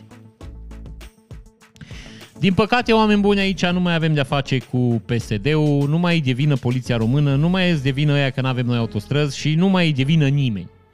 Aici, am un frere, de vină locomia omului prost și nerespectarea legii. Pentru că noi, din păcate, noi ne-am făcut o, cum să vă zic eu, o direcție, o, un cel în viață din nerespectarea legii. Asta e țărișoara, asta e România acum, deci hai să nu respectăm legea, mă frère. Asta să facem, știi? Să fim noi mai șmecheri, să, bă, să mă mică că ne descurcăm noi. Băiatul ăla cu camionul care i-a lovit duba, ăla avea uh, cartela tahometrului de la un alt coleg. Deci, practic, el era cum ar veni la a doua tură. Asta bănuiesc eu, că de altfel n-ai avea niciun motiv să porți uh, cartela tahometrului sau poate vrea să meargă în cotură, nu știm, adică să lucreze o perioadă mai lungă de timp. Asta înseamnă că omul era nițel obosit. Din cauza asta s-a produs în primul rând accidentul, că omul era obosit. Pe de altă parte, băieții care au murit în dubă, Dumnezeu să ierte, ăia n-aveau nicio vină. Doar că n-ar fi trebuit să se urce într-o mașină în care n-au scaune și centuri de siguranță. Românii fac asta foarte des, eu vă spun și, și în business, eu văd în, în, în, în afacerea mea. Colaboratori de-a mei n-au niciun fel de problemă cu asta. Eu, ca să înțelegeți, eu când aveam mai mulți angajați, eu mi-am luat dubă cu șapte locuri și ben în spate. Și din cauza asta, din când în când trebuia să ne închiriem o mașină, că nu aveam loc să ne punem sculele și reclamele în mașină. Dar eu am preferat să-mi aduc oamenii și să-i duc totdeauna în condiții de siguranță. Asta a fost motivul pentru care am luat dubă cu șapte locuri. Că puteam să iau o dubă cu două locuri și să pun în spate niște scânduri și niște lăzi și aia e mămică, vă descurcați voi cum puteți. Dar n-am avut, nu m-a lăsat inima să fac asta. Înțelegeți? Tu, ca angajat, când te duce șeful la lucru și vezi că te pune să stai pe niște scânduri într-o dubă, nu te urci. Adică eu personal nu m-aș urca. Nu, mă frere, uite, eu nu vreau. Îmi pui viața în pericol și nu vreau. Știi? Că uite ce se poate întâmpla o minune din asta și vă repet, aici nu-i de vină Iliescu, nu-i de vină PSD-ul, Ciolacu, nu-i de vină Ludovic Orban, Câțu, nimeni. De vină aici pur și simplu oamenii și lăcomia lor. Faptul că nu au vrut să plătească un microbus să-și ducă oamenii la lucru sau nu și-au cumpărat un microbus cu locuri, că e mai mare asigurarea, înțelegi? O dus la mizeria asta. Îmi pare foarte rău că trebuie să vorbim despre asta, dar vreau să vă spun că e foarte important în viață să luați deciziile corecte. Și în primul rând să luați deciziile care vă protejează viața. Dacă vreodată zice un hai mă mică să ne urcăm 8 în mașină pe 5 locuri, să ziceți nu. Chiar dacă mergeți la distracție. Bă, dacă vreodată zice hai urcă-te în dubă, n-am scaune, dar o să stai pe niște cutii de bere. Nu, nu te ducem în frate. Dacă zice șeful, hai frățioare, taie cu flexul ăsta că nu trebuie ochelari. Nu, nu face. Știi ce zic? Dacă zice, urcă-te mă pe scară, n-am centură. Lasă-mă că nu stai nicio centură, nu pățești nimic. Nu, nu te duce. Niciodată nu fă lucrurile care îți pun viața în pericol. Că viața e una. Ți se duce rapid. Și iar zic, ca să facă un băiat economie, nu merită să-ți riști tu viața. Cam asta pe scurt despre ce vroiam să vă zic. Stați așa și nu mișcați. O dăm un pic pe politică, zice așa. Deputații USR sunt singurii care au votat pentru eliminarea pensiilor speciale ale aleșilor. Comisia de muncă din Senat a respins miercuri inițiativa USR de eliminarea pensiilor speciale ale aleșilor locali. Aleșii USR au fost singurii care au votat pentru, în timp ce senatorii PSD-ul de și Aur au votat împotrivă, iar senatorii PNL s-au obținut. S-au înregistrat șapte voturi pentru respingere, patru împotrivă și două abțineri. Deputatul Ioan Rotaru, PSD, Rotaru, președintele Comisiei de Muncă, a ținut să precizeze că subiectul pensiilor speciale reprezintă o chestie une delicată și trebuie tratată ca atare. Păi delicată că e vorba de salariile voastre, bă. Ministerul Dezvoltării, reprezentat în ședință pe Marian Marinescu, a spus că sunt argumente pro și contra, dar că sunt aleși locali care au două, trei mandate și sunt în imposibilitatea de a-și putea plăti măcar prezența la un azil de bătrâni. Monfrel să-și plătească pensie privată, că iarăși îți spun, primesc o căciulă de bani pentru asta, nu te mai trebuie dați și pensii pentru două, trei mandate. Două, trei mandate înseamnă că primesc foarte mulți bani în fiecare lună, mon frère. Din banii aia poți să-și plătească o pensie suplimentară, 200 lei, poți dai 200 lei pe lună la stat, nu-i problemă. Poți să-ți faci o pensie separat. Ok, n-are ok. Șoșoacă cu blobadă roșie și tricolor pe ea în Parlament amenință UE. Pe aici nu se trece. Deci așa. Senatoarea Diana Șoșoacă a apărut miercuri în Parlament la ședința solemnă dedicată aniversării a 15 ani de la a, aniversării a 15 ani de la aniversarea României de la intrarea României nu e, zice. Cu o brobadă roșie pe cap și drapată în stea tricolor pentru a ține la pupitru un discurs cu puternice tente naționaliste și anti-UE. Discursul senatoarei, a cărei apariție la pupitru a stârnit râsete pentru, printre colegii ei, vin într-un moment extrem de complicat, mai ales pe fundalul tensiunilor, bla bla bla bla bla bla. Uh, în fine, nu asta am vrut să vă zic, am vrut să vă arăt poza, să vedeți pe doamna Șoșoacă. În toată splendoarea ei, că doamna Șoșoacă ea nu m-a într splendoare. Stai să văd aici dacă că undeva mai aveam, pe undeva nu mai am. Pare rău, asta este. O să vă mulțumiți cu o poză mai nășpucă și. Mai nășpucă. Da, deci iată aici. Aceasta este doamna Șoșoacă. Și doamna Șoșoacă, când s-a dus la tribuna Parlamentului, ea zice că românii, oamenii au început să râdă, că deci chiar de râs, adică nu vă supărați că vă zic. E, e de râs femeia. Deci nu, nu e, depășește chiloți, uite, chiloți. Asta, galbeni. De aia mi și arată, cred că. Și șlape Adidas, vedeți? Ăștia galbeni. Îi am. Bun. Deci, femeia e de râs. Am ajuns la momentul în care pur și simplu îți provoacă râsul femeia asta. Deci nu mai avem, nu mai avem ce să facem. Râdem. Și ea zice, e foarte drăguț că râdeți când se arborează steagul. Arborarea înseamnă urcarea pe un catarg, my friend. Deci pe un stâlp, pe ceva înseamnă arborare. Că de e de la arbor, de pe arbore, știi? Na, doamna să consideră uh, un suport pentru steagul României, practic. Asta, cam asta e mesajul. De repet, femeia e de râs și am vrut să vă arăt asta doar ca să vă dați seama că e de râs. PSD-știi cer socoteală lui Vulceanu. De ce pierde România 2 miliarde din PNRR? Am vrea să știm de unde îi taie. Deci, Uh, domnul Radu Oprea, purtător de cuvânt de la PSD, după ședința Consiliului Național, îi cere socoteală domnului uh, Dan Vâlceanu, care domnul Dan Vâlceanu e ministrul fondurilor europene, în clas că nu știați, să explice declarația potrivit căreia România va pierde 2 milioane de euro prin, din finanțarea din PNR. PNRR. PNRR. PNRR. PNRR. Așa. Și ca să înțelegeți cât de proști băieții ăștia de la PSD, că iarăși vă zic, nu avem cum, nici o secundă nu avem cum să-i bănuim de inteligență, că nu avem de unde. Uh, noi, într-adevăr, o să pierdem 2 miliarde de la PNRR, dar asta doar pentru că, uh, la un moment dat, și stați că vă zic și când, da.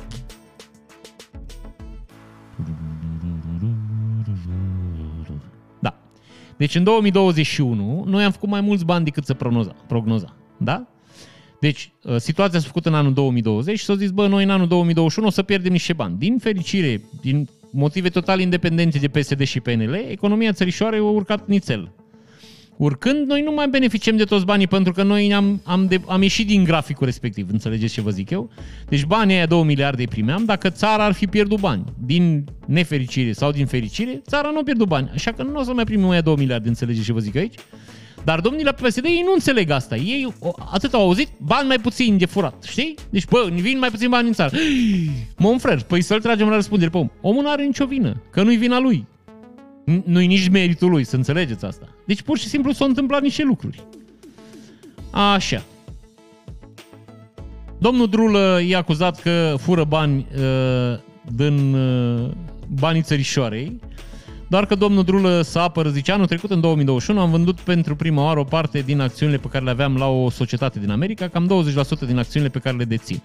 Explicația, zice, înainte să intru în politică, am fost unul dintre primii colaboratori a unui startup american în domeniul dronelor care livrează automat pachete. Ca unul dintre primii colaboratori am avut opțiunea să achiziționez niște acțiuni la această companie în anul 2016. Aceste acțiuni sunt în toate declarațiile mele de avere din momentul în care am ocupat o poziție publică. Anul trecut am vândut 20% din acțiunile pe care le dețin contra sumei de 2,5 milioane de dolari. Deci, practic, Nea Drulă stă pe bani serioși.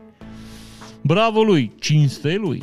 Restaurația oamenilor PSD, printre numiri, nepotul unui fost lider PCR și șeful, fiul șefului CJ Vaslui.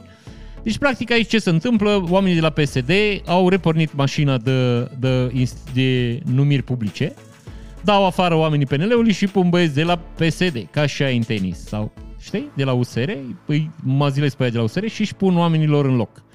Asta știe să facă PSD-ul, PSD-ul cu asta se ocupă, cu locuri de muncă. Practic, PSD-ul e cea mai mare agenție de plasare a forțelor de muncă și ar trebui să-i cheme la târguri în astea. Când vin târguri, trebuie să vină băieții de la PSD, că iarăși îți zic, decât să plătești o firmă care să-ți facă headhunting, Știi? Nu mai bine treci la PSD și zici, bă, frumos, frate, dau 20.000 de euro pentru fiecare om. și dacă PSD-ul nu are o bază de oameni și nu poate să aducă oameni când vrei tu și ce vrei tu, cu orice calificare, apoi nu știu cine poate în țara asta. De aia zic că eu consider că e total greșit abordarea. PSD-ul ar trebui să fie chemată la toate târgurile astea de joburi. Asta zic eu. Să-și facă site. Sau să-și facă un subdomeniu pe PSD. psd.ro slash joburi angajări. Oameni, da? Așa. Mii de oameni, nu de mii, mă scuzați. Milioane de oameni sufocați fiscal de privilegii. Năsui dezvăluie procentul cu care au crescut pensiile speciale în ultimii șase ani. Zice așa, Nea Năsui, în caz că nu știți, Nea Năsui fui un deputat de la USR și a fost ministrul economiei. Prezintă luni 31 ianuarie într-o postare pe Facebook datele privind nivelul la care au crescut pensiile speciale pe perioada ultimilor 6 ani. Mai precis, românii plătesc în prezent prin taxe și impozite pensii speciale cu 73 mai mari decât în 2016. Aici ne arată neanăsui despre ce vorba. Vă arăt și eu. Și zice așa, beneficiar, poliție și jandarmerie, creștere 107%. Militari, creștere 35%, magistrați, creștere 186%, angajați SRI, STS, SIE, SPP, 72%. Pilot și personal navigant, minus 1,5%, dă dracu. Ce, ce treabă avem cu ăștia noi, nu? Agenți angajați din justiție, 31%. Aici, în caz că nu știți, grefieri, băieții ăștia care poartă dosare, mai un, știi? Angajați, că ei sunt angajați din justiție, nu știi? Angajați ai curții de conturi, 81%. Angajați în Parlament, 206%. Deci înțelegeți despre ce e vorba? Deputații în scădere minus 14% și senatori minus 2,7%. Dar asta se întâmplă doar pe moment, pentru că deocamdată să mai discută dacă să primească sau nu pensie. Eu vă zic că o să primească. Deci ați înțeles, mă fraier, unde se duc banii din țărișoară și de ce nu avem noi bani și de ce trebuie să ne împrumutăm în fiecare an. Pentru că dăm pensii speciale și suntem atât de șmecheri că am dat pensiile speciale pe care le mărim, deci îi dat o lege care le mărește automat, indiferent ce se întâmplă în țărișoară, da? Și îi dat o altă lege, noi nu putem să le interzicem. Noi, noi, asta e interesant la, la Constituția României, că noi putem da o pensie unui om, dar nu mai putem să o luăm înapoi.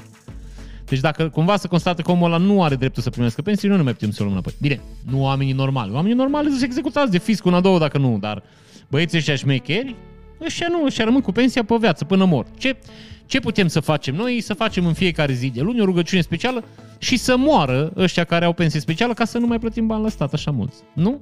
Deci cam asta ar fi soluția. Să facem o rugăciune națională, cred că ar fi un moment, ar, am putea să facem asta în fiecare luni, să ne rugăm să moară uh, beneficiarii de pensii speciale.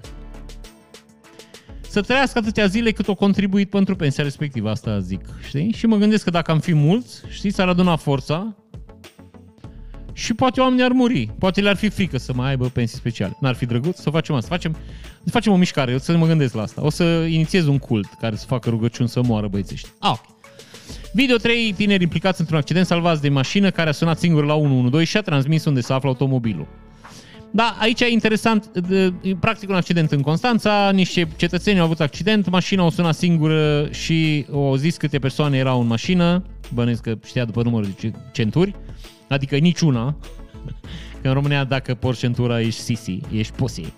Așa, uh, și uh, o venit repede jandarmii, foarte drăguț, incredibil ce frumos s-a întâmplat. Bă, e interesant că știți când a picat avionul la munți și l-a căutat aia vreo 3 zile, nu l-a găsit și o murit aia de frig acolo?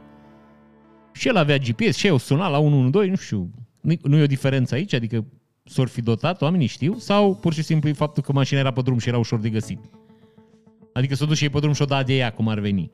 Că nu, la avion e un pic mai greu, că n-aveai, n-are drum, cum știi? Ah, ok. Zic, chestii mai răutăcisme așa, din astea, dar nu pot să uit momentul ăla, știi, cu oamenii care au murit pentru că trăiau în România, că dacă trăiau în, în orice altă țară, în Tanganica sau în uh, Corea de Nord și picau cu avionul, îi găseau oamenii. Deci e foarte simplu, că au GPS, îi găsești. Dacă vrei și aia zic, te trezești, da bine, o fi stat aia, zic, băi, hai că e prea târziu, nu mai căutăm astăzi, căutăm mâine, dă și e, Mâine e sărbătoare, îi căutăm luni. N-are ce, ori azi, ori mâine tot una ai. Da? Așa, PSD vrea să modifice cadrul legislativ pentru ca unele hidrocentrale fără aviz să poată funcționa. Deci, practic, ca să înțelegeți ce se întâmplă aici, vă dau foarte pe scurt. Știți toate centralele alea, mizerile alea centrale care s-au făcut pe râuri și pe pârâuri și au distrus toate habitatele naționale și au răvășit toată natura. Multe dintre ele nu au primit avize de funcționare tocmai pentru că distrugeau habitatele și zăpăceau natura. Ei, pe fondul crizei energetice, ce credeți că s-au gândit uh, uh băieții de la PSD? Că ei, bă, vă vedeți, ei, bă, deci dacă îi, îi să recunoaștem ceva, e că băieții de la PSD sunt foarte inventivi. Foarte inventivi. Foarte, foarte inventivi. Nu, s-au gândit ei acum să le autorizeze de urgență că, vezi, doamne, avem nevoie de curent electric. Deci toți băieții care au făcut șmecherii și le-au pus pe munți, bine, ca să înțelegeți un lucru, băieții care le-au pus pe munți aia și-au primit banii de mult, că le-au pus pe certificate din alea verzi. Deci ei au făcut șmecherica, au turnat betoanele, au pus centrala, i-au dat drumul, au făcut, uh, a prins un bec, o luat banul și au plecat, nu-i mai interesează ce se întâmplă în rest. Centralele alea aparțin unor alte entități, se donează la stat, le cumpără statul român, le cumpără, știți, că și acolo sunt alte șmecherii. Și acum nu le pot folosi că în autorizație. Ele au fost construite practic fără autorizație, dacă puteți să înțelegeți asta. Deci niște băieți s-au dus cu niște betoane și cu niște betoniere și au Uh, blocat cursul unor râuri și au distrus viața și peștii din zonă, au montat niște centrale, dar fără autorizație. Nu e nimeni de vină aici, nu e stați liniștit, nu se supără nimeni. Aici puteți face ce vreți în țara asta, nici fără niciun fel de stres. Dar asta zic, nu putem să nu, să nu vedem uh, inventivitatea cetățenilor de la PSD care s-au gândit, uite, mai fac un bănuț. Da, bun. Zice așa... Podul de la Brăila, întârzieri la drumurile de acces. Uh, lucrările la cea mai spectaculoasă lucrare de infrastructură aflată în construcție în România, podul peste Dunăre de la Brăila, sunt în grafic și vor fi finalizate după toate proiecțiile până la sfârșitul anului 2022. Practic, băieții termină, termină un pod, da? Deci un pod din oțel, cu cablu suspendat, 300 metri, turnuri, frățioare, deci Monfrer, e miracolul ingineriei, nu a ingineriei românești, că nu lucrează români acolo. Știți că firmă în Japon, că românii nu.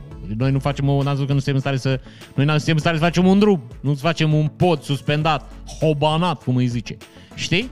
Noi nu avem astea, nu iese, frățioare. Noi la inginerie, astea, vrăjelile astea cu hai că merge și așa. La noi la nivelul ăla suntem. Mai faci o bucșă, mai iei un ban, mai faci o reducție la o butelie, deci cam, astea, cam asta e nivelul ingineriei românești, nu facem poduri. Și podul e gata acum, drumul de acces spre pod nu e gata încă câțiva ani. Nu știu dacă ați înțeles ce vă zic aici. Deci noi nu suntem stare să facem un drum până la pod, să putem folosi podul. Am făcut podul, plătim podul. Băieții l-au terminat, dar noi nici nu ne-am așteptat. Acum trebuie să înțelegeți că la noi, eu zis când e gata podul, în 2022. Și băieții care au zis că fac drumul. Ai mă, frățioare, mă lași? Cum să-l terminăm în 2022? Sunteți nebuni? Păi bă, eu dacă aș face podul ăsta la viteză, 6-7 ani, bă, ca popa. Deci n-are mă cum să-l termine, deci nu ne grăbim cu drumul, nu? Asta zic. Deci băieții nu s-au grăbit cu drumul, din păcate băieții care fac podul din greșeală îl termină la timp. Bine, nu-s români, aia vă zic, aici e discuția și oamenii sunt pe afaceri, sunt pe bani. Discută pe bani, nu fac șmecherii. Ca alte firme care lucrează în România, nu dau nume aici. Înțelegeți ce vă zic eu aici? Bechtel. Știi? Deci băieții au terminat podul, românii nu sunt stare să facă o pișată de autostradă, 23 de kilometri de drum. Nu sunt stare, mă, frere. Că nu, da, avem, băi, noi ți-am zis, mă. Noi genetic avem în gena noastră ceva să nu facem drumuri, mă. Noi suntem o țară din asta care am fost tot timpul cotropiți, știi? Și n-am făcut drumuri, bă, că dă dracu, măcar dacă vin să ne omoare, să margă până glod, mă. să să împiedice și cailor, dă dracu. Păi și voi vă împiedicați. Da, bă, da, noi nu furăm aici, noi aici stăm. Ăștia care vin fură. De aia să nu le meargă mașinile cum de. Ah, Uh, s-a fost condamnat uh, patronul firmei, dacă știți, care a făcut deratizarea toxică în Timișoara. Șapte ani am înțeles că o primit de pușcărie pentru că a folosit o substanță interzisă. Știți, au murit niște oameni atunci, nu intru în detaliu că n-are rost. Omul e obligat să plătească niște bani serioși uh, familiilor care stau în blocul respectiv și care au suferit din cauza deratizării dânsului. Uh, cumva mă bucur că se întâmplă. Îmi pare rău pentru om, îmi pare rău pentru oamenii care stăteau în blocul ăla, dar iarăși vă spun, trebuie respectată legea, că altfel nu ajungem nicăieri. Compania Națională de Administrare a Infrastructurii Rutiere anunță într-un mesaj pe Facebook că ansamblurile de iluminare a insulelor de calmare de pe DN1 au fost furate la mai puțin de o săptămână după ce au fost montate. DRDP Brașov a depus o plângere penală, însă compania recunoaște că autorii vor fi greu de identificat nu o să fie greu de identificat Monfrer din niciun punct de vedere. În primul rând trebuie să mergeți la toate fiervechile din zonă și o să găsiți partea metalică, aia e 100%. Și dacă găsiți partea metalică, în mod normal trebuie să fie camere de la vedere și să vedeți de la cine sunt luate. Băiatul ăla o să vă spună unde au vândut și restul. Eu vă spun 100% aici sunt niște băieți care au fost acolo pentru fer că au găsit și niște celule din astea și sisteme de iluminat, niște panouri solare, asta e altă treabă, dar băieții care le folosesc nu prea cred că să duc în șans să furi. Știi? Deci aia vă spun, Monfrel, să căutați la fier vechi. Primul lucru. Bine, știu că nu vă interesează și o să puneți altele și asta este, că doar, bă, avem de unde, uităm noi la niște țevi și niște panouri solare. Sanchi. Plus că iarăși vă zic, ce trebuie, bă, frățioare, iluminat pe autostradă ție, du-te, mă, vezi. Astea sunt fițe, mă. Deci oricum vreau să vă arăt că, numai un pic să vedeți, uitați-vă un pic la poza asta. Uitați-vă cum arată autostrada care e dată în funcțiune acum, drumul care e dat în funcțiune acum de o săptămână, uite cum arată. Și asta nu din cauza hoților, din cauza hoților care nu fac drumurile cum trebuie și nu pun betonul cum trebuie și nu termină treaba. Înțelegi? Poate le-au fulat chiar ei, mă. Știi? Deci băieții care le-au pus și toți le-au și luat. Sunt depozit la ei. Verificați și acolo, zic. Așa. Așa, așa, așa. Zice așa, stați că se întâmplează ceva, nu știu, mai, mai apar niște știri. Dar, asta este.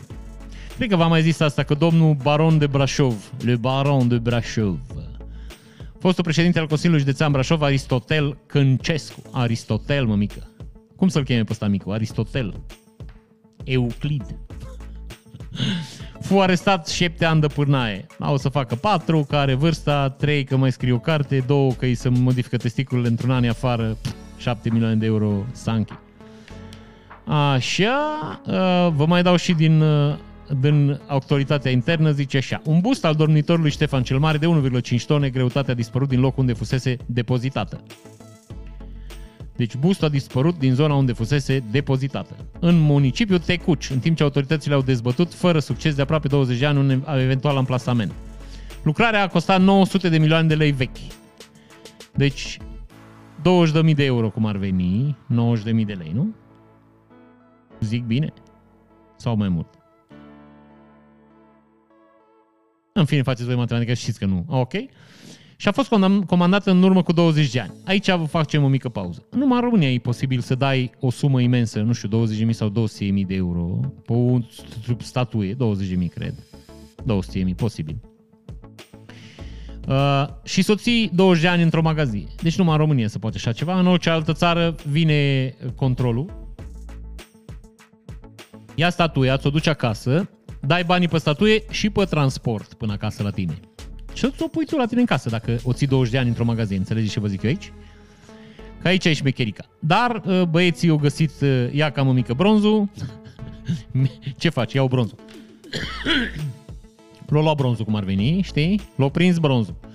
Și bronzul s-a evaporat din zonă, a dispărut 1,5 tone de Ștefan cel Mare. Deci băieții îți dai seama că l-o tăia bucăți, că l-au dus din prima așa. Și l-au dus, nu așa, zic să căutați pe la fier vechi o cantitate mare de bronz. Vedeți la ce da banii? E foarte simplă discuția, dacă doriți. Căci că e imposibil. Nu e imposibil nimic că cine fură 1,5 tone de bronz, nu-l fură să-l ducă acasă să-l mai țină 20 ani. Îl fură să-l ducă la reciclare, îl duce la centre de corectare a metalelor, cum ar veni care teoretic ar trebui să aibă niște camere și ar trebui să aibă niște hârtii. Cine ce cumpără, ce vinde, știi? Așa ar trebui să fie în tenis. Da, bun, poate doar eu, adică nu...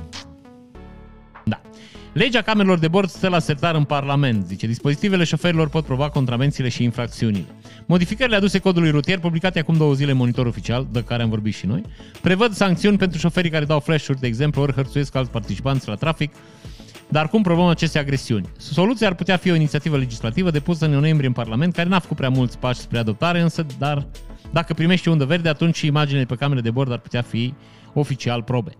Uh, trebuie să facem aici o mențiune, eu ziceam uh, în emisiunea trecută când s-au modificat uh, jmecheriile, că dacă depășeai cu 70 de km la oră, ți se ia permisul pe 3 luni și dacă depășeai, credeam eu, cu 50 la oră, ți se ia permisul pe o lună. Țin să precizez că nu e așa. Un uh, șerif uh, jvajnic aici ne-a prins cu minciuna și ne-a, ne semnalat. Uh, și la 50 de km la oră peste viteză legală, ți ia tot cu 3 luni carnet. Așa că nu înțeleg care ar fi motivul să mai vorbim și despre 70% care face 70 km h care face același lucru. Deci dăm aceeași pedeapsă la o infracțiune mai mare, adică îi zici la, la cu cât ai Păi ești cu aproape 50. Păi du-te că dacă ți-a carnetul până la 70, tot aceeași pedeapsă primești, știi? Deci, practic, îndemnăm pe cetățenii să meargă mai repede. Eu asta înțeleg de aici. Du-te, mă, frel, mai bagă 20 de km, că pedeapsa e aceeași. Deci dacă te prinde garda, tot aia e, știi? Asta mă gândesc eu că s-a întâmplat. Teribilism la un liceu din Ploiești. Tineri să filmează fumând și prăjind mici în sala de clasă. Unei fete era să-i se dea foc la păr.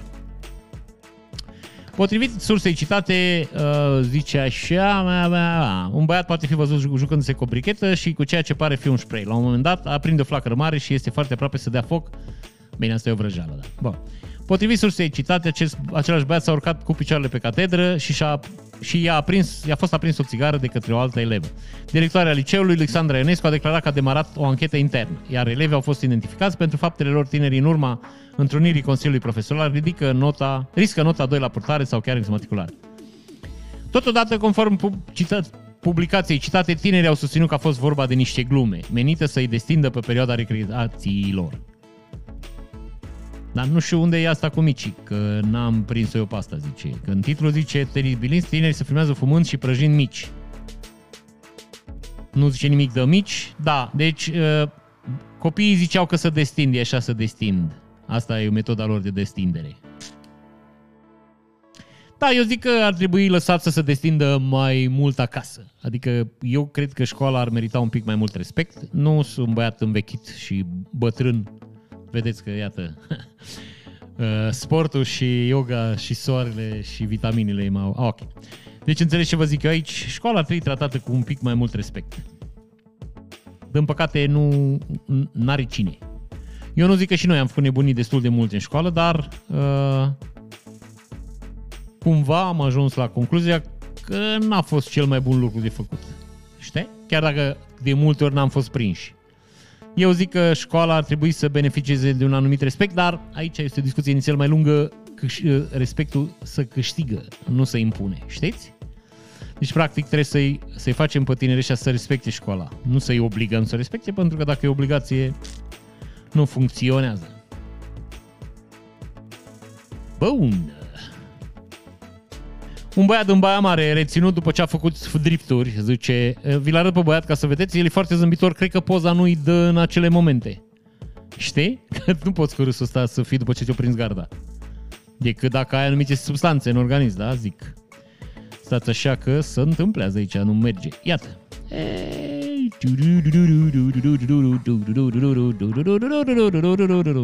Vă zic eu. Asta e melodia. Deci The Police, care îl urmărește pe băiat și dacă să înțelegeți cum l-a prins pe băiat, băiatul făcea drifturi și polițistul din mașină zice are motorul prea turat, e turat excesiv. Hai să-l oprim. Și când să-l oprească, băiatul nu a vrut să oprească. Deci el practic era alergic la oprire și n-a vrut să se oprește. Uite-l. Opa! Up, up, Dar aici nu a făcut drifturi, aici am un frer, aici nu știe să conducă. Aici aia vă spun eu. Deci aici, practic, băiatul nu știe să conducă. Nu cred că el e așa de dibaci ca să, să facă driftul să nu-l depășească mașina poliției, dacă mă întrebați pe mine. Deși, așa ar părea, nu? Să fim ticăloși aici. Bă, nu-i rău, asta zic. Up, up. The Police! Bun, l-au prins uh, 24 de ore prima pârnăică, eu zic o să-i dai așa un pic să se relaxeze, poate un pic permisul ridicat, ca și în tenis. Se sa domnule tenis, cum ar veni. Bun. Zice așa.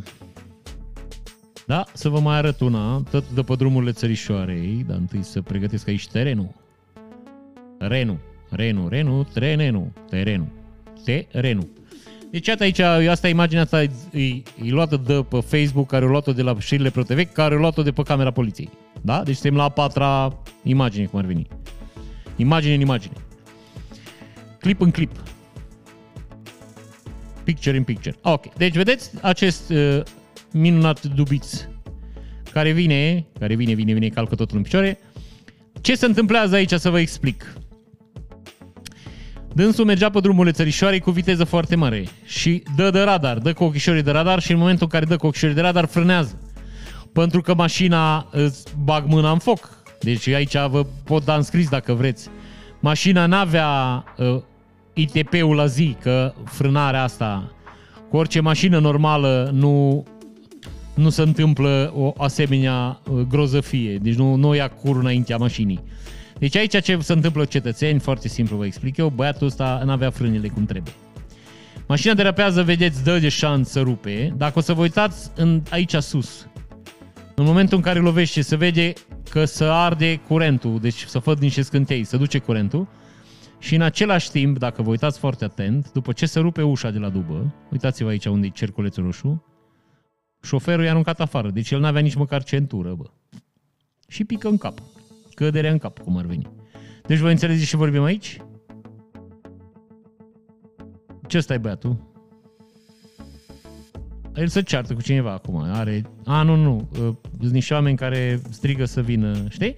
Deci ați înțeles despre ce e vorba. Fără frâne, fără centură, pe drum, viteză, vine garda, uh, pui frână, mori. Da, uh, un nou dosar pentru vaccinare la chiuvetă în Prahova, cât costă imunizarea fictivă și cât își opreau intermediarii și zice așa, vaccinări fictive în comuna Valea Cărugărească, 43 de persoane care au fost, prim, zice, prima era 500 de lei pentru un vaccin la chiuvetă. Da? Uh, nu insistăm mult și aici că n-are rost. Uh, și vreau să vă spun ceva, mi se pare un pic interesant uh, chestia asta acum.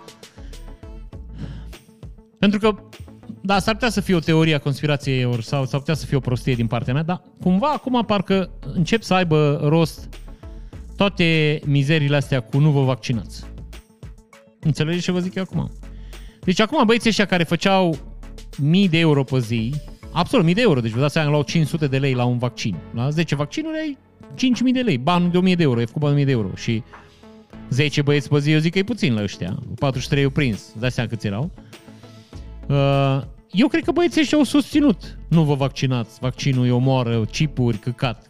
Băieții ăștia au finanțat chestiile astea, pentru că ei erau primii beneficiari.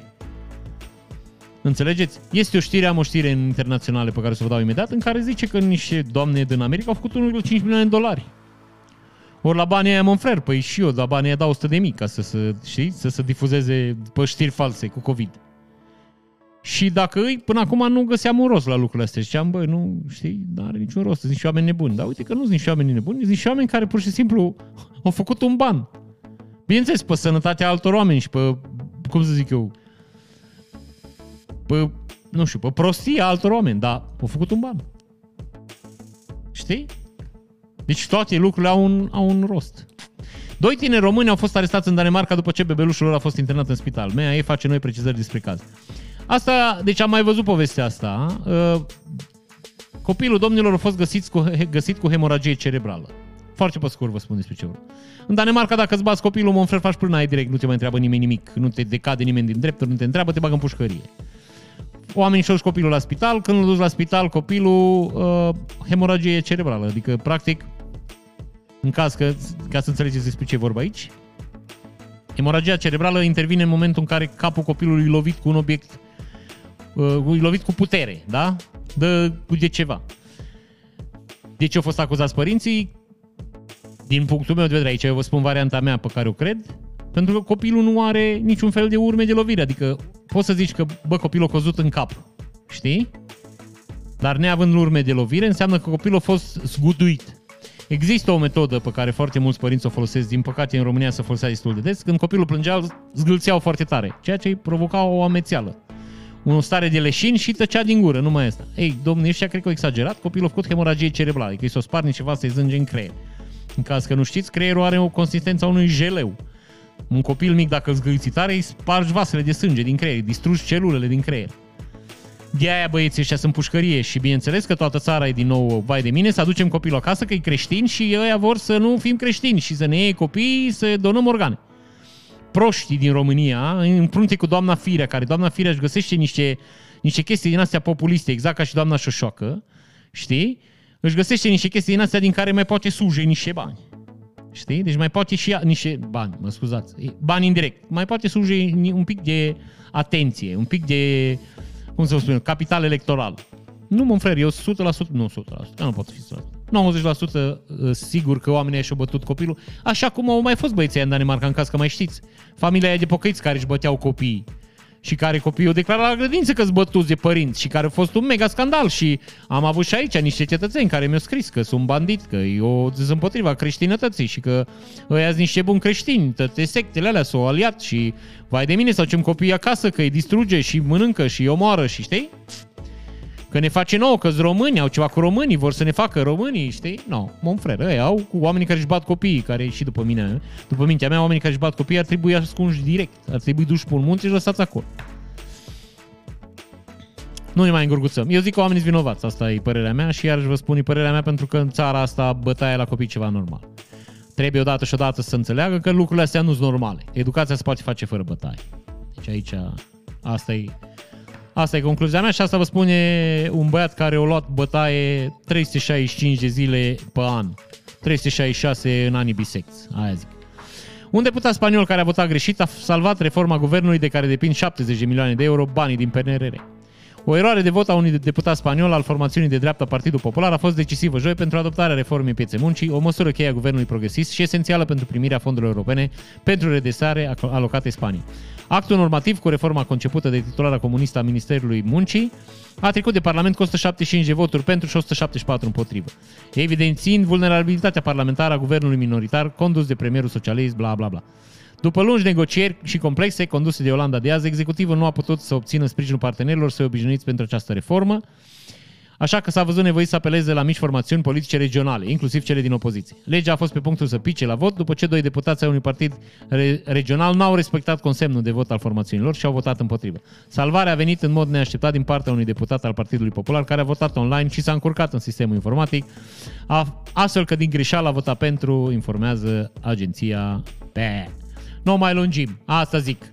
Iată s-a întâmplat un lucru bun din greșeală. E mâna extraterestrilor, mă Fred. O să că suntem proști. Eu mutat butoane la băiatul ăsta și este o forță divină care ne... Asta. Un ginecolog olandez este tatăl biologic a cel puțin 21 de copii a căror mame au apelat la tratamentele sale de fertilitate. Un medic ginecolog din Olanda și-a folosit propria spermă la cel puțin 21 de cazuri în care au oferit tratamente de fertilitate pentru pacienți care își doreau să devină părinți. Cuplurile tratate de doctor se așteptau să primească probele unor donatori anonimi și n-au fost niciodată informate cine este cu adevărat tatăl biologic al copilului. Bă, bă, eu nu știu, ai o problemă aici? Deci, ai, ai o problemă aici? Deci prefer să primești uh, material seminal, zic, să nu zic spermă, că nu e frumos, că ea zic că avem alt nivel aici. Primești spermă de la alt om, pe care nu știi la în viața ta, da? În loc să iei spermă de la doctorul tău la care, bă, te-ai dus, ai încredere să-i dai bani, ai încredere să te însemineze, să-ți bage niște chestii în organism, știi? Bă, dar parcă nu ai luat de la el, nu? Adică, bă, pe lângă, uite-te, îi băiat frumos, e înalt, vezi? Deștept, a făcut o școală, are bani, câștigă bani, îi tare pe scula lui, adică... de ce te-ar supăra chestia asta? Eu nu înțeleg de ce ar putea să supere cineva. Așa. Joss Beck. Beck. Trebuie să fac tricou cu Un director ginecolog specializat în tratamente de fertilitate a lucrat la spitalul Elizabeth din Leila. Acum parte din spitalul de la, la, la. Beck a murit în 2019. Bă, Dumnezeu să le Scandalul s-a declanșat după ce organizație care descoperă cine sunt părinții biologici a celor care s-au născut în urma unor donații anonime a găsit o potrivire ADN. Bă, vă dați seama cât timp au unii oameni în unele țări? Deci este o asociație care descoperă cine sunt părinții biologici a celor care s-au născut în urma unor donații anonime de spermă. Deci, frățioare, trebuie să ai timp liber și bani pentru treaba asta. Așa, s-a găsit o potrivire ADN între doctorul ginecolog și 21 de copii a căror mame s-au tratat la clinica lui. Grupul numit FIOM a contactat spitalul, apoi spitalul a însărcinat un comitet independent cu așa. Ok, nu, eu nu înțeleg care e problema aici. Înainte de Beck s-a descoperit că alți doi ginecologi își foloseau propriul material seminal în timpul tratamentului. Eu vă spun ce se întâmplă aici. Trebuie să faci tratamentul, da? Materialul seminal e în frigider. Departe de tine. Mai, deci trebuie să te ridici pe scaun să mergi. Și tu faci un seminar aici. Ei, tu ai materialul la tine. ai materialul aici. Păi mai mergi până la frigider. Plus că îl iei rece așa. Bă, îi, știi, în vasul ăla de sticlă. E, băi, disgrațios. Înțelegi? Ai aici la tine, fresh, proaspăt. În afară de asta, dacă într-o zi s-o stricat frigider. Deci cumva s-a stricat, bă, tot ce era în frigider s-a dus pe apa sâmbetei, zic. Spre deosebire de apa vinerii, care bă, asta zic. Înțelegi? Deci, s-a stricat ce era în frigider. Ce faci? O sun pe femeie și îi zici, mămică, îmi pare rău. Nu poți să te înseminezi că s-a stricat frigiderul. A expirat. S-a dus pe pluă toată sperma. Știi? De ce poți să faci asta? Bă, omul a fost creativ, a pus mâna la treabă, cum ar veni. El zic, a pus osul la treabă, dar bine, nici asta nu sună rău, zic. și uite, zeci de copii mai târziu. De ce, de ce, de ce, eu din potrivă ești face o statuie la băiatul ăsta. Tăticul nostru să se numească. Tata lor. Tătucul sfânt, asta zic. Ești face statuie, mă frer. Deci, practic, sunt mai mulți care au făcut asta. Da, vă zic, aici, deci eu, eu înțeleg, eu sunt bărbat, eu înțeleg asta. Trebuie să te duci până la frigider, nu te mai duci. Ai aici tot ce trebuie. La o aruncătură de mână. Aici aproape. Bun, da. Deci n-am înțeles de ce să supără oamenii, nu mă supăra deloc. Bine, n-am, nu sunt situație, nu, da, ok. YouTube a generat pe baza datelor din ultimul trimestru anului trecut 1,65 de miliarde la fiecare 7,6 zile. În 2006 Google plătea 1,65 de miliarde pentru a achiziționa YouTube. Deci, practic, voi vă dați seama că YouTube-ul să plătește singur la fiecare 17 zile acum? Și atunci când a fost cumpărat cu 1,65 de miliarde, toată lumea zicea, bă, voi sunteți nebuni să scoateți banii niciodată? Voi vă dați seama că YouTube o să se plătește odată la 17 zile? Mi se pare absolut fantastică chestia asta. 17,6 trec de la 1018. Da.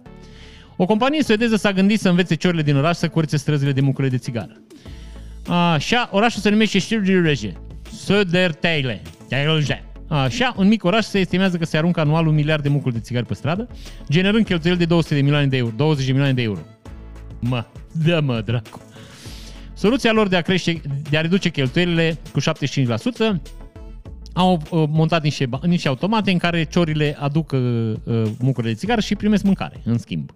Care, bineînțeles, mâncarea costă, dar iată, vă zic, nu costă 20 de milioane de euro. Să... Eu aia zic, frățioare, dacă aveți 20 de milioane de, de euro, deci 75% înseamnă că le mai rămân 5, da? Deci, asta înseamnă 75%. Da? Deci 5 milioane. Dacă aveți 5 milioane de euro, mai faceți economie, dați-mi mie 4 și vin eu și vă strâng toate mucurile de țigară, vă jur. Deci nu rămân un muc de țigară, eu lucrez dimineața până seara. 4 milioane pe an, îmi dați mie banul, nu vedeți un muc de țigară, deci din aer le iau. Dacă văd un om care aruncă un muc de țigară, îl prind în aer. Înțelegi? Și nu asta. Îmi angajez niște vulturi care să nici nu lase mucul de țigară să atingă solul. De 4 milioane de euro, aia zic. Să nu ne mai... Bun, ideea e foarte bună. Deci aia zic, ideea e incredibilă. Să muncească și ciorile astea, știi? Și aici nu-ți rasist deloc. Deci, vă rog să nu dați în rasist, să nu... Deci, pur și simplu vorbim de păsări. Să muncească și păsările astea ceva. Da.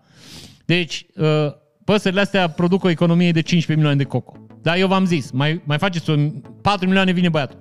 Bă, neam de... Deci nici nu o să știe copiii din orașul ăla, nu o să știe cum arată mucurile de țigară. Vă jur, din zbor le iau. Din casă de la oameni de pe masă le iau. Deci nu rămâne de 4 milioane de euro pe an. Vă jur, nu rămâne, bă, urmă de muc de țigară. Vă jur, mă duc la cășcă de țigări și le tai jos, eu mucurile de țigări dinainte. Să n-aibă ce arunca pe jos oamenii. Vă jur asta. Deci vă rog, dacă aveți cumva, lansez acest mesaj public. Știți numărul meu de telefon, mail-ul. Îți disponibil mâine plec, că nu prea, oricum nu prea merge treaba aici. Așa, mai multe redacții din Rusia au primit ordin să șteargă de pe site investigațiile lui Alexei Navalny privind corupția la nivel înalt. Domnul Navalny mai publică, dacă știți, un articol cu casa lui Putin. Deci, bine, și ăsta își caută moartea, mon frate, și ăsta. Deci e, e chiar un om curajos, n-are rost să povestim asta. Bun, uh, nu cred că miră pe cineva că Putin deja controlează presa și obligă să șteargă știri. Nu cred. Nu cred că mai există pe cineva care ar putea fi uimit de treaba asta. Azi. E o chestie care deja intră la Sanchi. Incident de securitate la Pentagon. O găină a fost prinsă în timp ce dădea târcoale în jurul zonelor securizate. O găină a fost prinsă luni în timp ce dădea târcoale, am citit, una dintre cele mai protejate clădiri din lume, zice așa. Angajați organizația Animal, Animal, Animal, Animal, Animal Welfare League din Arlington au fost chemați să preia pasărea și să o pună într-un coș de găini, că nu puteau să o pună într-un coș de rase, că îi dădea cu virgulă. Tentativa de intruziune a găinii a fost anunțată și de ziarul Military Times. Oare ea pur și simplu s-a rătăcit încercând să traverseze strada sau este o spioană în misiune să fure secrete de stat? Deocamdată nu vrea să spună nimic. Tăcere. Găina este mută. Da, deci iată. Uh,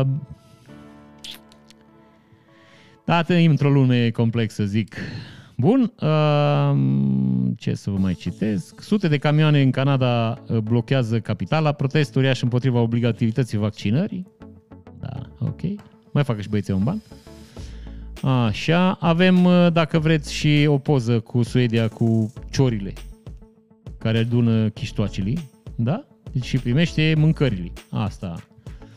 Dacă tot uh, erați interesați. Boris Johnson și Vladimir Putin încearcă de două zile să vorbească la telefon. O discuție telefonică între premierul Marii Britanii și președintele Rusiei a fost amânată pentru miercuri după amiază după ce fusese programată luni. Apelul telefonic a fost anulat de Boris Johnson, care, era, care a fost nevoit să răspundă la întrebările parlamentarilor despre scandalul petrecerilor din pandemie. Ulterior, cabinetul lui Johnson a cerut ca discuția să aibă loc marți, încă, însă Kremlinul a refuzat. O zis, mămică, te sun luni, nu mă suna luni, că am cu nebuni ăștia, vor să mă, știi, mă prins, am băut la o petrecere, nu pot, Vladimir.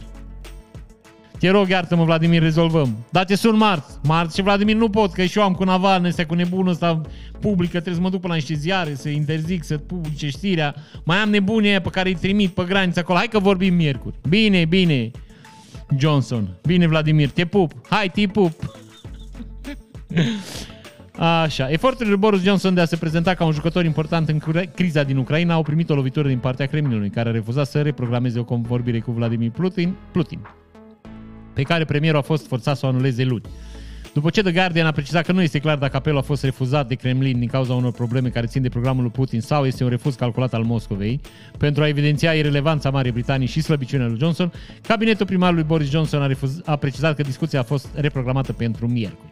Deci, practic, toată lumea se împinge acum, nu știu dacă ați văzut și Macron. Lui Macron, știți că era, bunicile făceau Macron, macrameu, ceau Macron, ok. Am încercat să fac cu glumă, nu ne-a ieșit, asta este. Bun. Deci Macron, uh, ma, nu, era un pește, nu? El e Macron. Ai, asta zic. Deci Macron uh, s-a dus să vorbească cu Putin, discuții care nu ajută pe nimeni, dar bă, noi, destab- noi uh, intervenim să stabilizăm situația în țărișoară. Asta zic. Deci oamenii simt nevoia să vadă. Ne-a, ne-a Boris Johnson acum ieșit cu musca pe căciulă, musca pe freză, că n-a nimic pe căciulă, că l-a prins așa, mă frer, cu, știi? Cu aripile desfăcute în timp ce el era la petrecere în, în pandemie. A, așa și ultima vă dau, zice Novak Djokovic în centrul unor noi suspiciuni, a folosit un, un test COVID fals pentru a ajunge la Australian Open. Apar tot mai multe îndoieli în legătură cu testul PCR pozitiv pe care Novak Djokovic l-a prezentat ca dovadă că a trecut prin boală pentru a putea intra în Australia ca să participe la Australian Open.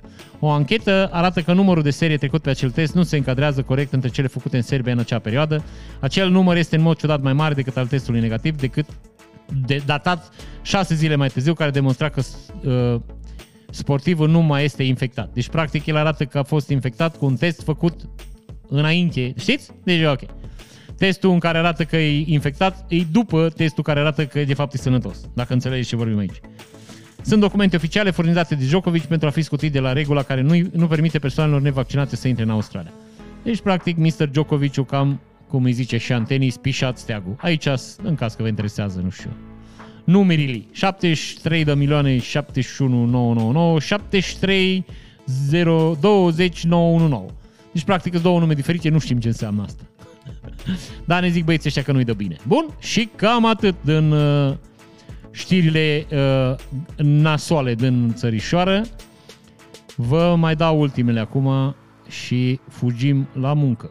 Că iată, trebuie să și muncească cineva în această țărișoară. O nouă înșelătorie, găini împrumutate pentru a fi duse la expoziție. O nouă metodă de înșelăciune a fost descoperită în județul Prahova. Doi ploieșteni au păcălit o femeie din localitatea Cozminelele să le dea două găini din curte pentru a le duce la expoziție. Cei doi bărbați de 48 și 32 de ani s-au dat drept cetățeni turci și au convins o femeie să le dea două găini susținând că le vor duce la o expoziție ca să-i facă poze. Deci aici, practic, avem schema modelul, știi? The modeling, da? Infracțiunea the modeling, șmecherica the modeling, uh, cum să-i zicem, să uh, înșelăciunea de modeling, să-i zicem, la găini. Deci, practic, găinile model. Știi? Ce-au venit băieții ăștia și au zis, mamă, ce găini frumoase. Oi, trebuie să înțelegeți băieții aia, trebuie să fost tare disperat, să stai să vorbești cu o femeie, să o convingi că găinile ei sunt așa frumoase încât poate să le ducă să facă poze. Mă frate, trebuie să fii tare disperat. Cât e o găină, mă înfreg? 70 de lei o găină, nu știu, 100 de lei. Cât e o găină, nu știu, n-am, n-am cumpăr, cumpărat găini în viu de mult. Eu le cumpăr de la KFC, gata, dezansamblate. De aia zic. Cei doi bărbați, 48 și 32 de ani. Tată și fiu pot fi. Deci sunt etnii în care la între 48 și 32 de ani sunt trei generații. Dar nu zicem noi nimic. Drept garanție a lăsat un inel despre care au spus că e de aur. Alți săteni mai neîncrezători au pus mâna pe telefon și au sunat la poliție. Deci, practic, știți cine a sunat la poliție? Cetățenii care erau invidioși că găinile lor nu sunt așa frumoase. Încât să fie duse la un concurs de modeling pentru găini. Înțelegeți ce vă zic eu aici? Invidia, bă, invidia. Asta vorbește aici. Bun, o să vă arăt un filmuleț cu un băiat care conduce un tirule pe autostradă și este la un pas de a fi, nu e așa, jefuit, navacea de Deci el cum merge așa, băieții ăștia din față puseră frână și se dau jos din mașini cu cagulele pe mufă. Iată. Ei, băiatul ăsta știe el niște lucruri, că el are tir. Ei, uite-te, mămică, ia de aici. Da, na, na, na, na, na, na, na, na, na. Bă, oricum, eu, deci eu îi visul oricărui, oricărui conducător auto. Deci orice băiat care e pe tir visează la un momentul ăsta. Deci vă jur, când șoferii de tir dorm, ei asta visează. Că o să dă într-o mașină și o să o spargă complet, știi? Și o să fie și apărați de lege, cum ar veni. Că fu, el omul fu atacat de bandiți. Și a înjunghiat soțul pentru că a găsit în telefon poze intime cu o altă femeie, care era de fapt ea mai slabă și mai tânără. Deci practic mai am ce să vă zic. Deci ăsta, titlul ăsta e, e exhaustiv. Deci practic ne, ne dă din start toate știrile, toate informațiile în această știre. Deci o doamnă și-a înjunghiat soțul, au venit jandarmii, l-au găsit într-o baltă de sânge plin de găuri, eu da drumul la sânge cum ar veni, pentru că găsise în telefon niște poze cu el făcând sex cu o femeie, care de fapt acea femeie era dânsa. Femeia, uitați că făcură sex, cum ar veni. Și doamna uh, ostracizată de aceste poze, uh, pur și simplu uh, o luat cuțitul și i-a dat niște găurele. da, pârnăică, face pârnăică acum, da, bănuiesc că soțul o să meargă la, știi, să se mai întâlnească din când în când. Poate îl înjunghe cu peruțe de dinți, am auzit că se poartă. Bun, uh, o, vă prezint o imagine cu o domnișoară din Rusia, care uh, care e drăguță. Deci asta bănesc că e drăguță, de aia are blăniță, cizmulițe, pantaloni mulați și Toyota. Știi? De aia bănuiesc. Deci, pur și simplu, din cauza frumuseței, nu o bănuim de inteligență și o să vedeți de ce. Hop, hop, hop, hop, mă mică fără muzică. Deci doamna trebuie să alimenteze, să-și pună un pic de benzină, motorină ce-o fi punând însă acolo. Doar că, băi, fani pistolul ăsta, mă, interesant. Nu-i, nu un pic cam lung? Cred că și întreabă, n-aveți pistol din ăla scurt? Că stai un pic cam lung, nu știu cum să... ăla doamnă, zice. Domnule, e un pic cam lung, adică ăla cu care puneam de obicei, scurt, ăsta e lung, uite, ai ca o țeavă așa, unde îl bag ăsta în rezervor? Știi? Ei, și băieții s-au prins despre ce e vorba și explică. Zice, uitați, ce căutați noastre peste drum. Acolo e benzinărie, noi ei spălăm mașini. Deci ați înțeles? De ziceam că nu putem să o bănuim de inteligență pe doamnă, că nu avem cum. Nu-i de unde. Ne-ar bate, nu e așa? Dumnezeu! Bun, vă mai dau una rapidă să vedeți un băiat. Bă, deci toată lumea îmi scrie mie chestii pe Facebook acum. Vă pun să vedeți în timp ce se aude. Așa, o zis omul să-și ducă și el niște cartofi acasă. Că vezi, e criză, crește prețul. Stai mă mică, că dau un pic în spate și dau drum. Uite, iată, gata, o luat mă. Asta au fost. Aici, la pornire, e un pic de problemă. Dar după aia, după ce o pui pe drum, rupe. Da, deci eu cred că oricum nu, nu îi merge motorul până acasă, deci n-are cum. Nu, n-are cum, asta zic. Bun, am terminat și cu asta. Stați așa să mă așa. Cristi Moldoveanu. Ba, ba, ba, ba, ba, ba, ba. Aici o să vă arăt cum să repară bicicletele în Turcia. Ia uitați-vă la băiatul ăsta. Aici. Ah, hop. Ok. E dreaptă rupe. Da, am vrut să vă arăt cum e înainte. Uite, vezi și, uite, vezi și 8 are. Mie nu sunt 8 astea, 9. Dar uite-te aici. Uite mă mic. Așa se face.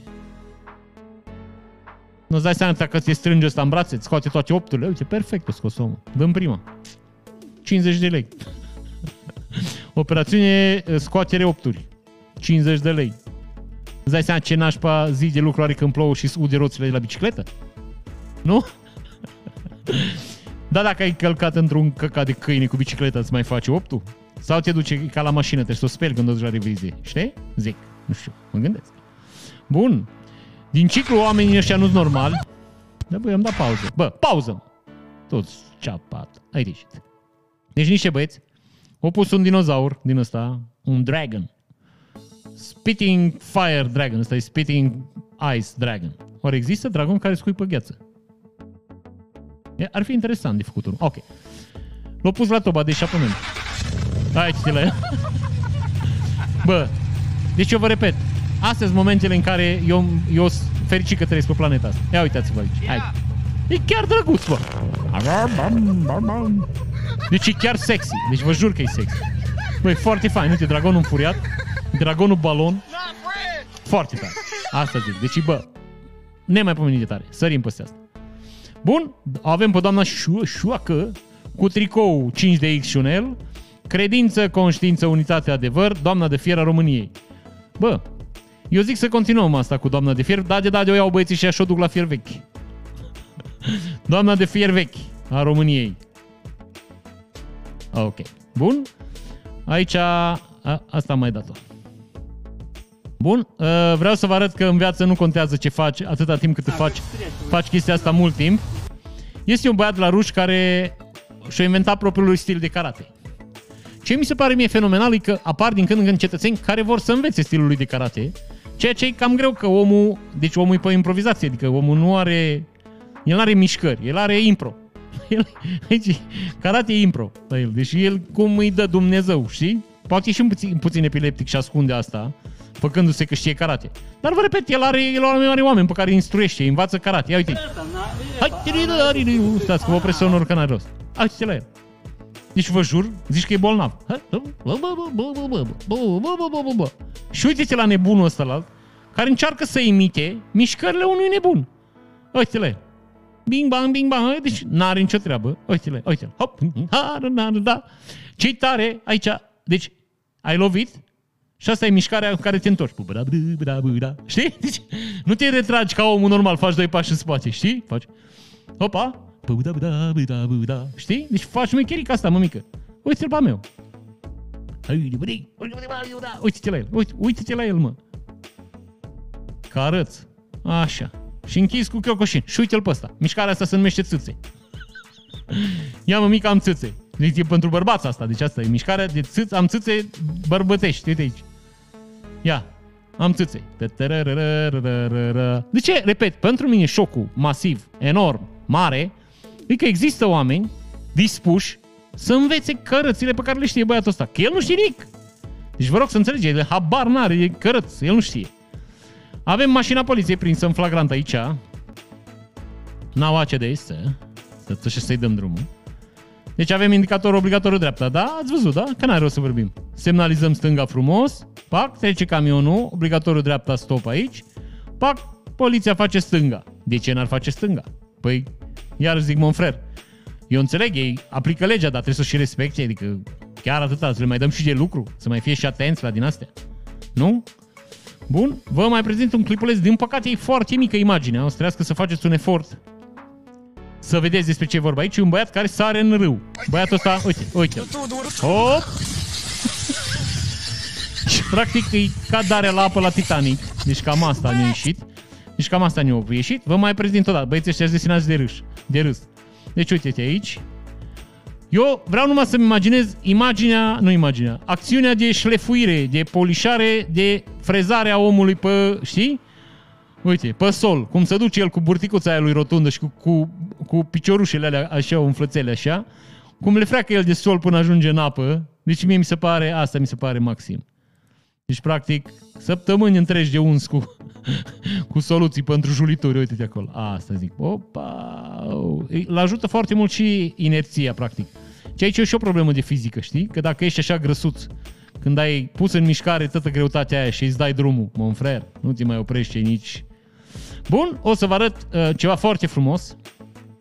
Iar vă zic unul din motivele pentru care sunt mândru că trăiesc pe această planetățică. Au apărut uh, prăjiturile COVID, în care avem prăjiturica coronavirus și avem prăjiturica vaccin, care mi se pare Dumnezeu pe planetă. Foarte tare. Bă, felicitări, bă. Nu știu cine a făcut treaba asta. Nu am putea să aflăm, cred. Da? Aia zic, nu știu cine a făcut treaba asta, dar mi se pare, vă repet, un lucru foarte drăguț că s-a întâmplat. Deci, bă, cinste lor. Și încheiem noi așa apoteotic cu un recital de rap da, un recital de rap. S-ar putea să ne-l taie YouTube aici, vă zic că fiind melodie, știi? S-ar putea să nu mai fie.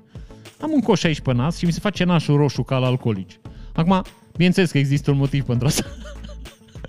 adică n-aș putea să mă supă dacă mi s-ar făcea nasul roșu.